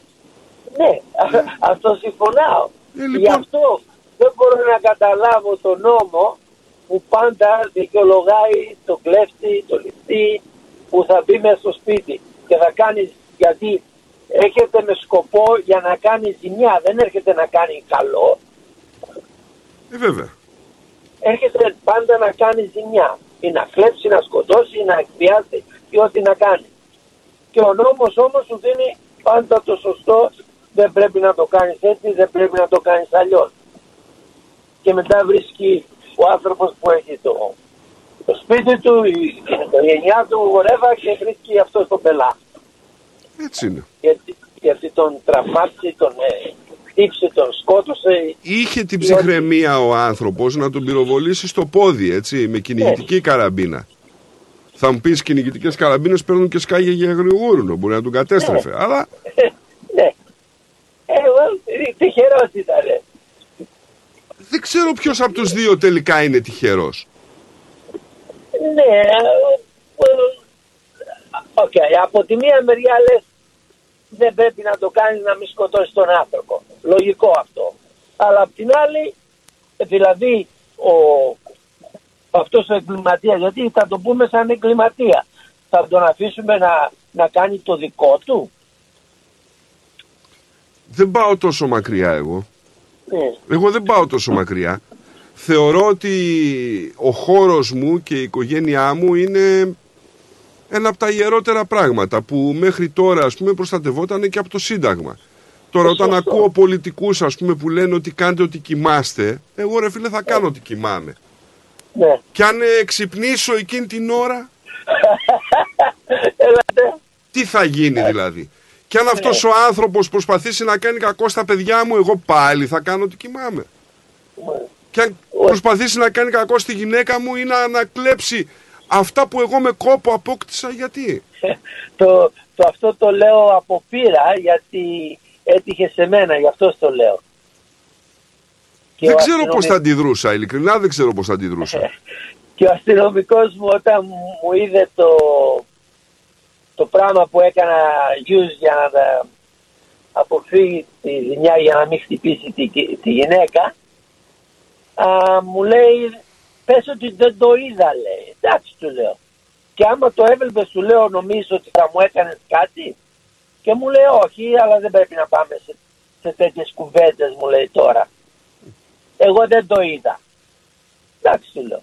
Τον πήραν αυτόν το μπουγαδιάσανε μέσα στο βέντος και τον πήραν Ναι, τον κρατήσανε καμιά εβδομάδα και μετά ήταν πάλι ελεύθερος. και ήταν ελεύθερος να, να ξανάρθει από την άλλη γειτονιά. Θα μου πεις από την άλλη μεριά τι να κάνουν, να τον εκτελέσουνε; Ε, όχι, αλλά τι να κάνεις, αυτό είναι. Είναι, είναι, είναι η θέση τέτοια που δεν μπορείς, όπως λέμε, να τον σκοτώσεις όχι, τον λυπάσαι. Να τον τιμωρήσεις, πρέπει να τον τιμωρήσεις και είναι, είσαι μέσα σε μπερδεμένο σημείο. Να σου πω κάτι, έχω ακούσει και μία άλλη ιστορία που ένας διαρρήκτης μπήκε μέσα στο σπίτι, ξύπνησε ο ιδιοκτήτης, λογοφέρανε και πάνω που λογοφέρανε του λέει ο διαρρήκτης άκου να δεις, άσε με να φύγω με το καλό, γιατί του λέει και να με πιάσουνε, εγώ σε ένα μήνα θα είμαι έξω, μην νομίζεις ότι δεν ξέρω που μένεις.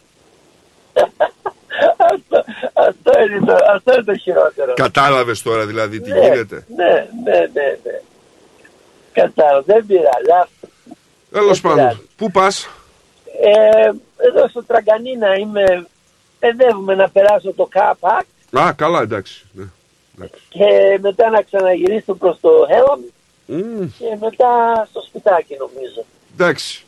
Τραγκανίνα Χάλαμ. Ωραία, καλά θα, καλά θα πας, μη στεναχωρίες. Άμα περάσεις, άμα περάσεις από εκεί πέρα από το Boundary Road, από το Roundabout, τηλεφώναμε. Καλά. Έγινε, έγινε. Άντε, Δεν γεια. ξέρω. Άντε, γεια. Γεια Καλώς σου, γεια σου, υπόλοιπο. γεια σου, γεια σου, Καλώς γεια σου, υπόλοιπο. Γεια. Λοιπόν, έτσι είναι, παιδιά, ναι. Ε, Βασίλη, εγώ θα το μεταφέρω στον αέρα, δεν ξέρω αν ακούει. Λέει ο Παπατζής, στρατό, άμα θέλεις να έρθει να σε πάρει από το αεροδρόμιο, μόνο απόγευμα ο Παπατζής μπορεί, ή αν θέλεις αυτοκίνητο να σου φέρει, ή ακόμη και μηχανάκι για να κινείσαι στο Σίδνεϊ. Έτσι. Λοιπόν, βλέ, έχουμε και προσφορές ρε φίλε. Ρε Παπατζή, είσαι φοβερός ρε. Μπράβο ρε, μπράβο ρε, μπράβο. Μπράβο. Δόξα και χρήματα εγώ δεν προσκύναω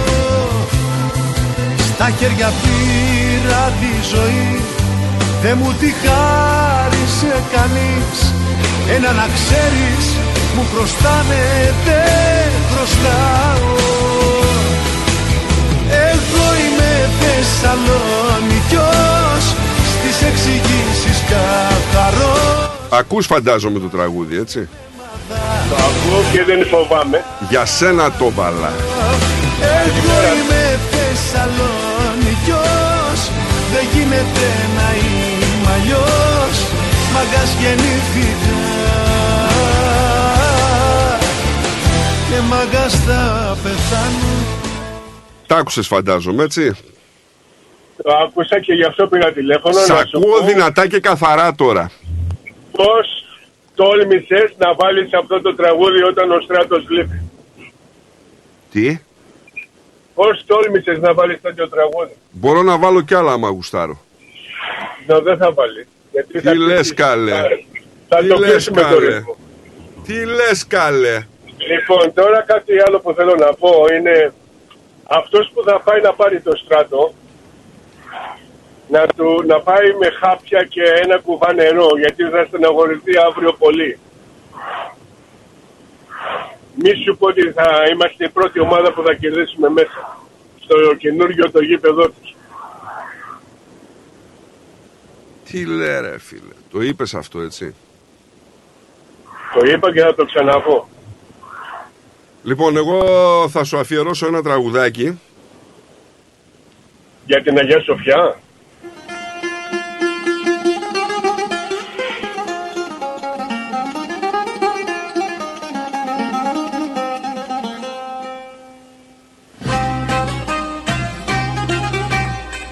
Για πάρτι σου.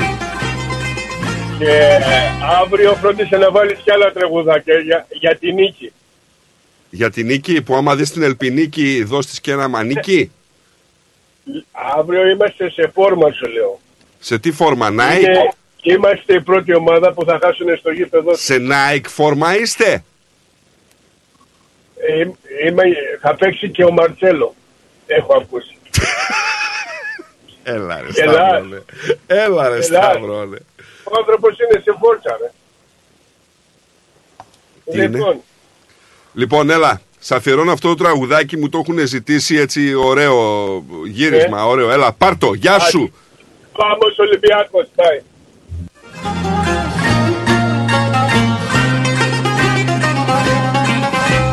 Με καίει ακόμα της ψευτιάς σου η χαστούκια στο πρόσωπο. Κι όμως δεν ξέρω αν σε μισώ ή αν σ' αγαπώ. Τα θες δικά σου και τα ζυγά και τα μονά Αυτή η καρδιά σου σαν ανεμόμυλος γυρνά Σαν ανεμόμυλος γυρίζει η καρδιά σου Πάρ' τα λοιπόν μονάζιγα δικά σου Το πιάσες Σταύρον, έτσι;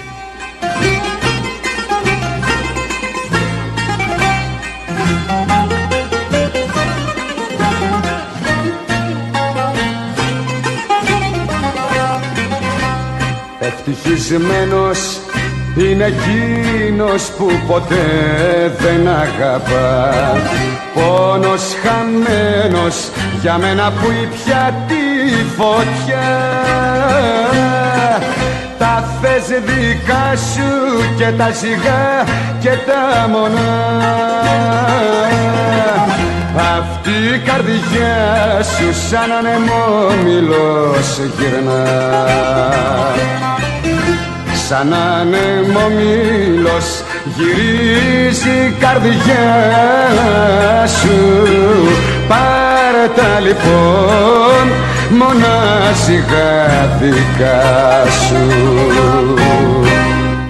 Έτσι λοιπόν, να μην ξεχνάμε και τον Κώστα Καφάση, αυτό ήταν ε, σε στίχους και μουσική του ψυχογιού, έτσι. Ένας τραγουδιστής παρεξηγημένος που βγήκε κάποιος άλλος στη θέση του. Ε, και δυστυχώς δεν μπόρεσε να κάνει την καριέρα που αναμενόταν, όμως υπήρχαν πάρα πολλά τραγούδια δικά του. Λοιπόν, όσοι δεν το μάθατε, αθώος λόγω αμφιβολιών για το βιασμό ο Φιλιππίδης, έτσι. Ομόφωνα, λόγω αμφιβολιών, κρίθηκε ο Πέτρος Φιλιππίδης για την κατηγορία του βιασμού, κατ' εξακολούθηση σε βάρος ηθοποιού. Ε, ομόφωνα το μεικτό ορκωτό δικαστήριο τον κήρυξε αθώο για τις δύο απόπειρες βιασμού σε βάρος συναδέλφων του. Τώρα, εντός της ημέρας αναμένεται η απόφαση της έδρας για τις ποινές, ενώ τα μέλη του δικαστηρίου θα συζητήσουν για το αν θα αναγνωρίσουν ελαφρυντικά στον ηθοποιό και ποια θα είναι αυτά. Ε, στο δικαστήριο βρισκόντουσαν και ε, αρκετοί ηθοποιοί, η Πινελόπη Αναστασοπούλου, η κυρία Δροσάκη, η κυρία Δαυλού, η κυρία Άννα Μαρία Παπαχαραλάμπους, η Ζέτα Δούκα. Μετά την ανακοίνωση της ετοιμιγορίας, ο συνήγορος του Πέτρου Φιλιππίδη, ο κ. Δημητρακόπουλος, ζήτησε από το δικαστήριο να του αναγνωρίσει τα ελευθερικά του προτέρου σύνομου βίου και της καλής συμπεριφοράς με την πράξη. Γιατί δεν λέμε πλέον εντίμου βίου και λέμε σύννομου, έτσι, ότι ήταν δηλαδή σύμφωνα με τον νόμο, αλλά μπορεί να μην ήταν τίμιος, έτσι. Οκ. Είναι σε μια ηλικία που το ποινικό του Μητρώο δεν έχει καμία νομική παράβαση. Κανένας δεν έχει πει τίποτα ε, το Φεβρουάριο του 2021 για τον Φιλιππίδη. Ο βίος του είναι άμεμπτος, είναι ένας άνθρωπος της τέχνης και πρόσθεσε ότι έχετε ηθική και νομική υποχρέωση αναγνώρισης ενός ελαφρυντικού και να επιβάλλεται μια ποινή πλημεληματικού χαρακτήρα. Ε, ξέρετε κάτι, ήταν ομόφωνη η απόφαση, δεν υπήρχε καμία αμφιβολία γι' αυτό. Υπάρχουν αμφιβολίες γιατί δεν τα παρουσιάζουν και έτσι ακριβώς τα πράγματα. Τώρα δεν ξέρω πώς θα εξελιχθεί και τι θα γίνει. Πάντως εγώ θέλω να σταθώ σε μια τρομερή είδηση που είναι για το φίλο μου που ακούει, ξέρω αυτή τη στιγμή, ο οποίος είναι φανατικός λάτρης των πούρων. Δεν ξέρω αν κάποιοι από εσάς καπνίζετε πουρα και το γουστάρετε, γιατί υπάρχουν ε, φανατικοί. Μπορεί να μην καπνίζουν τσιγάρο, αλλά ένα πουρο το γουστάρανε. Ακούστε λοιπόν να δείτε τι έγινε. Δεν νομίζω να μην γνωρίζετε τα κοχύμπα. Έτσι από την Κούβα. Λοιπόν, η εταιρεία Allied Cigar Corporation με έδρα το Hong Kong απέκτησε με μυστικότητα το 50% της κρατικής κουβανικής εταιρείας που παράγει τα εμβληματικά χειροποίητα πουρα. Κινέζοι λοιπόν έχουν αγοράσει το 50% της Κοχύμπα και είναι ένα αντικείμενο φετίχ για αριστοκράτες και επαναστάτες, έτσι, μην ξεχνάμε. Είναι ένα σύμβολο ισχύω είτε για το status quo είτε για την ανατροπή του με όλη την έγκλη και την κουλτούρα που το περιβάλλει. Από εδώ και στο εξής θα ελέγχεται από τους Κινέζους.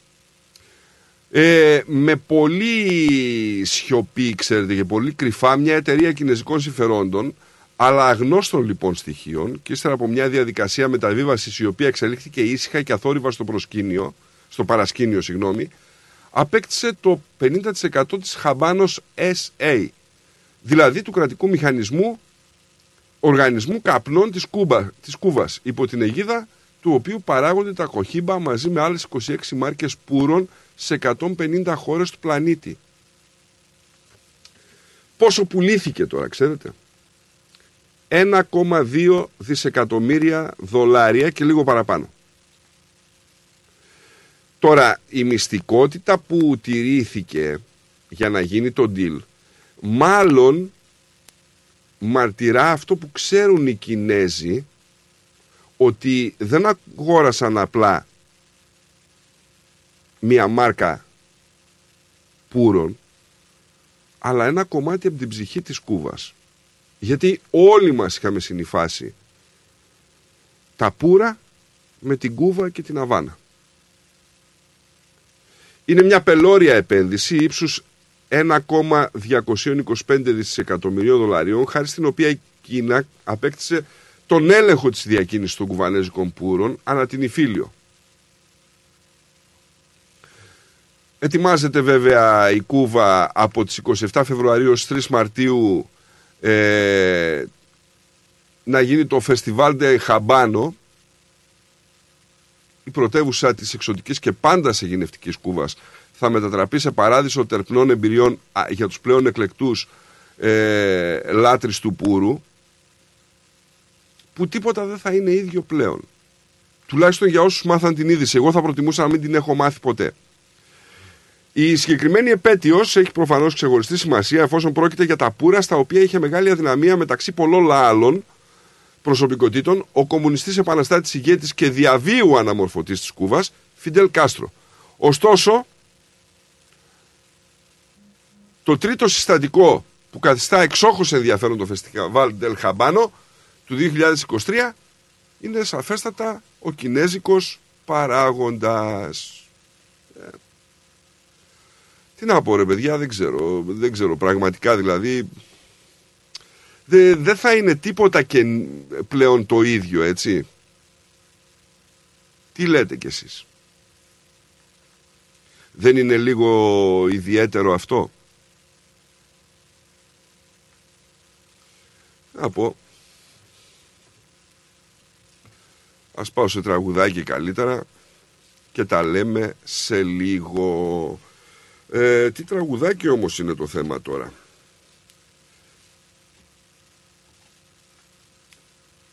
Για να βάλουμε ένα ωραίο τραγουδάκι. Ε, τώρα Κοίτα να δεις που δεν μου κάνει τη χάρη. Γιατί ρε παιδιά, έλα. Ας πάμε σε αυτό.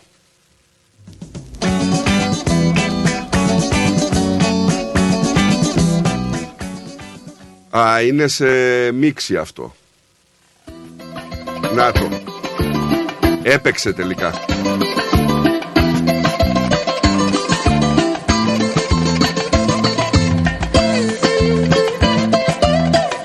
Όπως λέει και ο Βανζέ Πλοκαμά που νομίζω ότι σήμερα θα είναι εδώ μαζί μας. Σήμερα δεν είναι Βανζέ; Απλά έχω χάσει τις μέρες εγώ. Αν είναι να καπνίζουμε κινέζικα κοχύμπα λέει είχε έρθει το τέλος του κόσμου. Το ξέρω ρε Βαγγέλη. Όσα λόγια και να πούμε τώρα μα θεοπονούμε είναι η αγάπη παρελθόν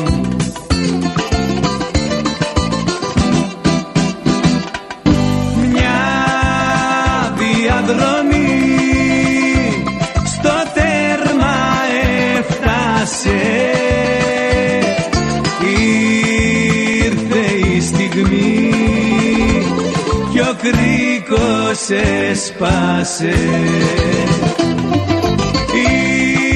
Ήρθε η στιγμή κι ο κρίκος έσπασε Μια διαδρομή στο τέρμα έφτασε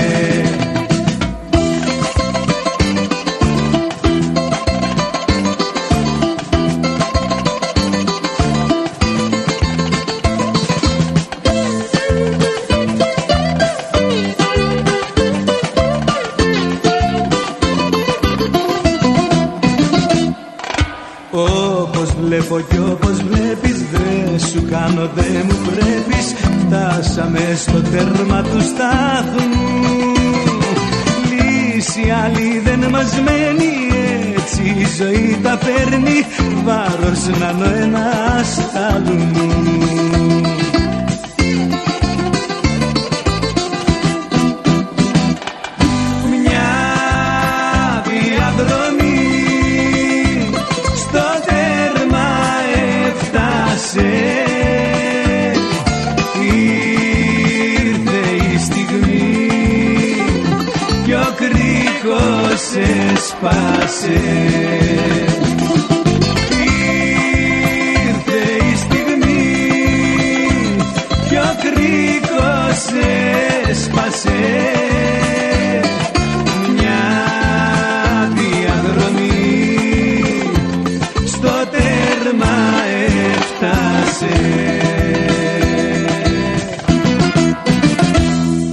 Έτσι λοιπόν παιδιά, αλλά εγώ θέλω να πάω σε ένα άλλο τραγούδι του Πασχάλη Τερζή, το οποίο δεν είναι από καινούριο δίσκο βέβαια, αλλά ρε παιδιά τι ωραίο τραγούδι.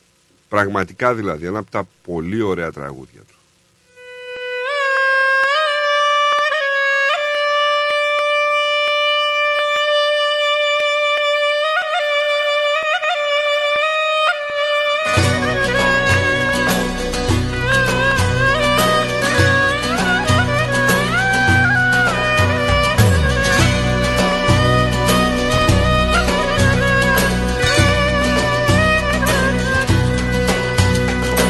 Θα μπαρκάρω στα καράβια Θα με πάρει θάλασσα. Με τα λάθη μου καρδιά μου Τη ζωή σου χαλάσα. Φεύγω και να μη δακρύζεις Που θα είμαι χωριά σου. Δεν αξίζω τη συμπόνια και τη στεναχωριά σου. Ο χαμάλης μόνισε με και μη κλαις κουκλάκι μου. Μη μ' αρένεσαι για μένα τριάντα φυλακή μου. Μη μ' αρένεσαι για μένα τριάντα φυλακή μου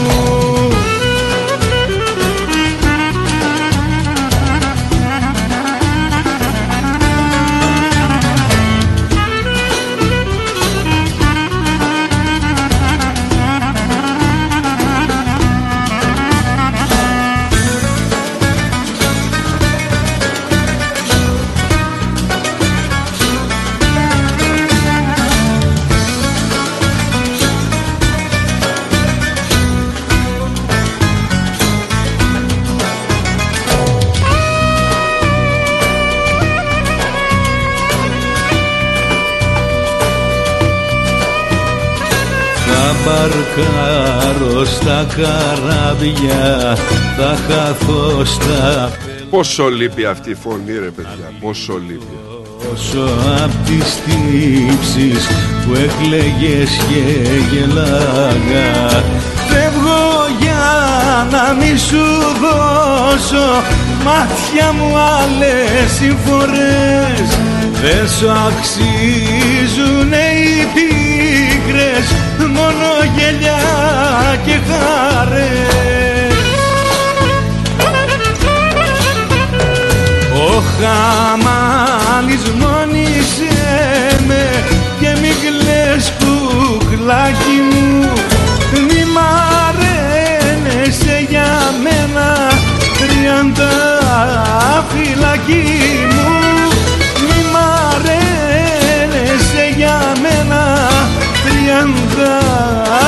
φυλακή μου. Ο χαμάλης μόνισε με και μη κλαις κουκλάκι μου. Μη μ' αρένεσαι για μένα τριάντα φυλακή μου. Μη μ' αρένεσαι για μένα τριάντα φυλακή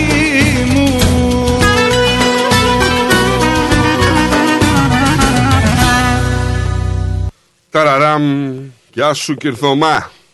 Γεια σου Νίκο με τα ωραία σου και με την καλή παρέα σου. Τι κάνεις, Καλά είναι. Εσύ τι κάνεις; τα ίδια.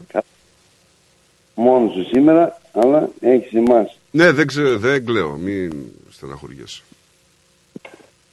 Λοιπόν, εντάξει σου, σε Σε χαιρετάω όλους εσένα και το όλο και το ρυθμό και το στράτο. Να είσαι πολύ καλά Κυρθωμά μου, να είσαι πολύ καλά. Θα ακούω. Και ας αφιερώσω και ένα ωραίο τραγούδι.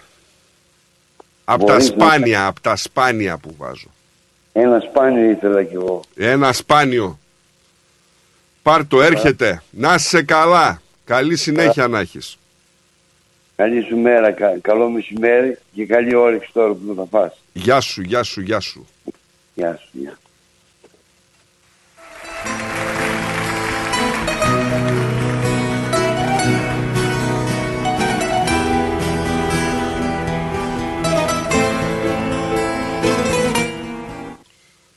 Ε, είναι από τα ωραία τραγούδια, παιδιά. Είναι από τα πολύ ωραία τραγούδια. Δεν το...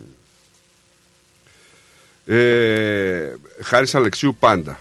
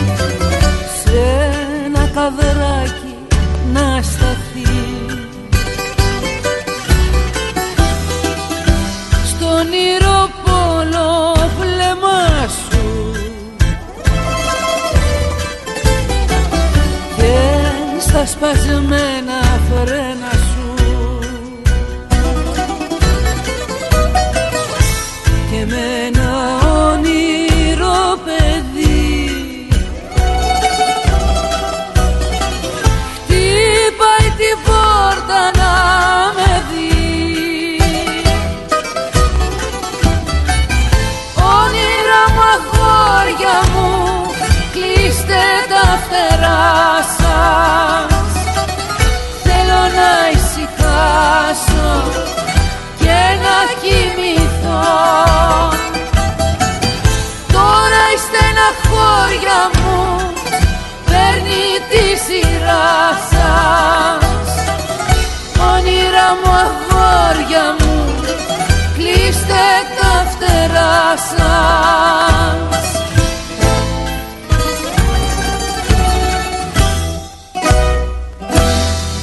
Έτσι λοιπόν και ενώ πλησιάζουμε προς το τέλος της εκπομπής εγώ θα ήθελα να σας αφιερώσω άλλο ένα τραγουδάκι, δυνατό τραγούδι, πάρα πολύ δυνατό τραγούδι.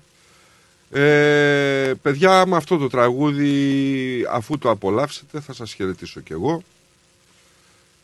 Ένας ακόμη αγαπημένος καλλιτέχνης, μην ξεχνάτε, έτσι μην το ξεχάσετε με τίποτα αυτό, γιατί 7 η ώρα ακριβώς στην κονσόλα εδώ που κάθομαι εγώ θα είναι ο Βανζέπλο Καμάκη παρέα του και θα σας παίξουν ωραία τραγούδια και θα περάσετε και υπέροχα. Αυτό εγγυημένο, δεν το συζητάμε, έτσι. Καλό παιδί και ο Βαγγέλης, καλό παιδί. Κριτικός, αλλά εντάξει, καλό παιδί, καλό παιδί. Τα χείλη μου ξέρα και διψασμένα Γυρεύουνε στην ασφαλτό νερό. Περνάνε δίπλα μου τα τροχοφόρα και εσύ μου λες μας περιμένει μόρα και με τραβά σε καμπαρέ υγρό Βαδίζουμε μαζί στον ίδιο δρόμο. Μα τα κελιά μας είναι χωριστά. Σε πολιτεία μαγική γυρνάμε. Δεν θέλω πια να μάθω τι ζητάμε Φτάνει να μου χαρίσεις δυο φιλιά. Με παίζεις στη ρούλετα και με χάνεις. Σε ένα παράμυθι εφιαλτικό Φωνή εντόμου τώρα είναι Φυτό αναρριχόμενο η ζωή μου Με κόβεις και με ρίχνεις στο κενό. Πόση ανάγκη γίνεται ιστορία. Πόση ιστορία γίνεται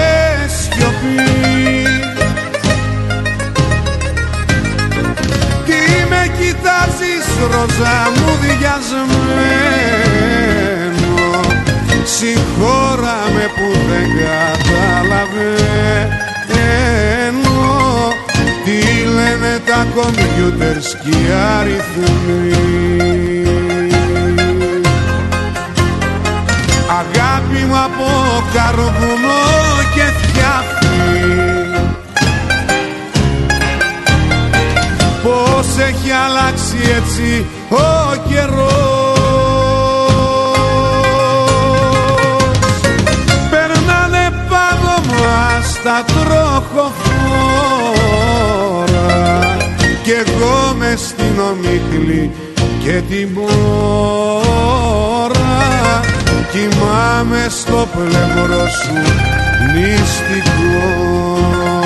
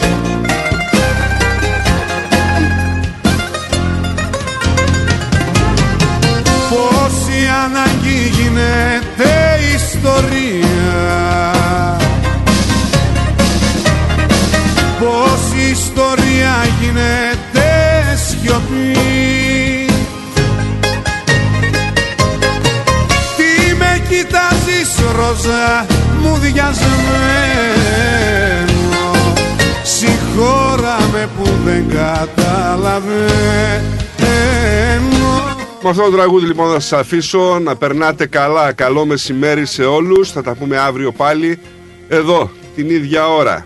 Γεια σας!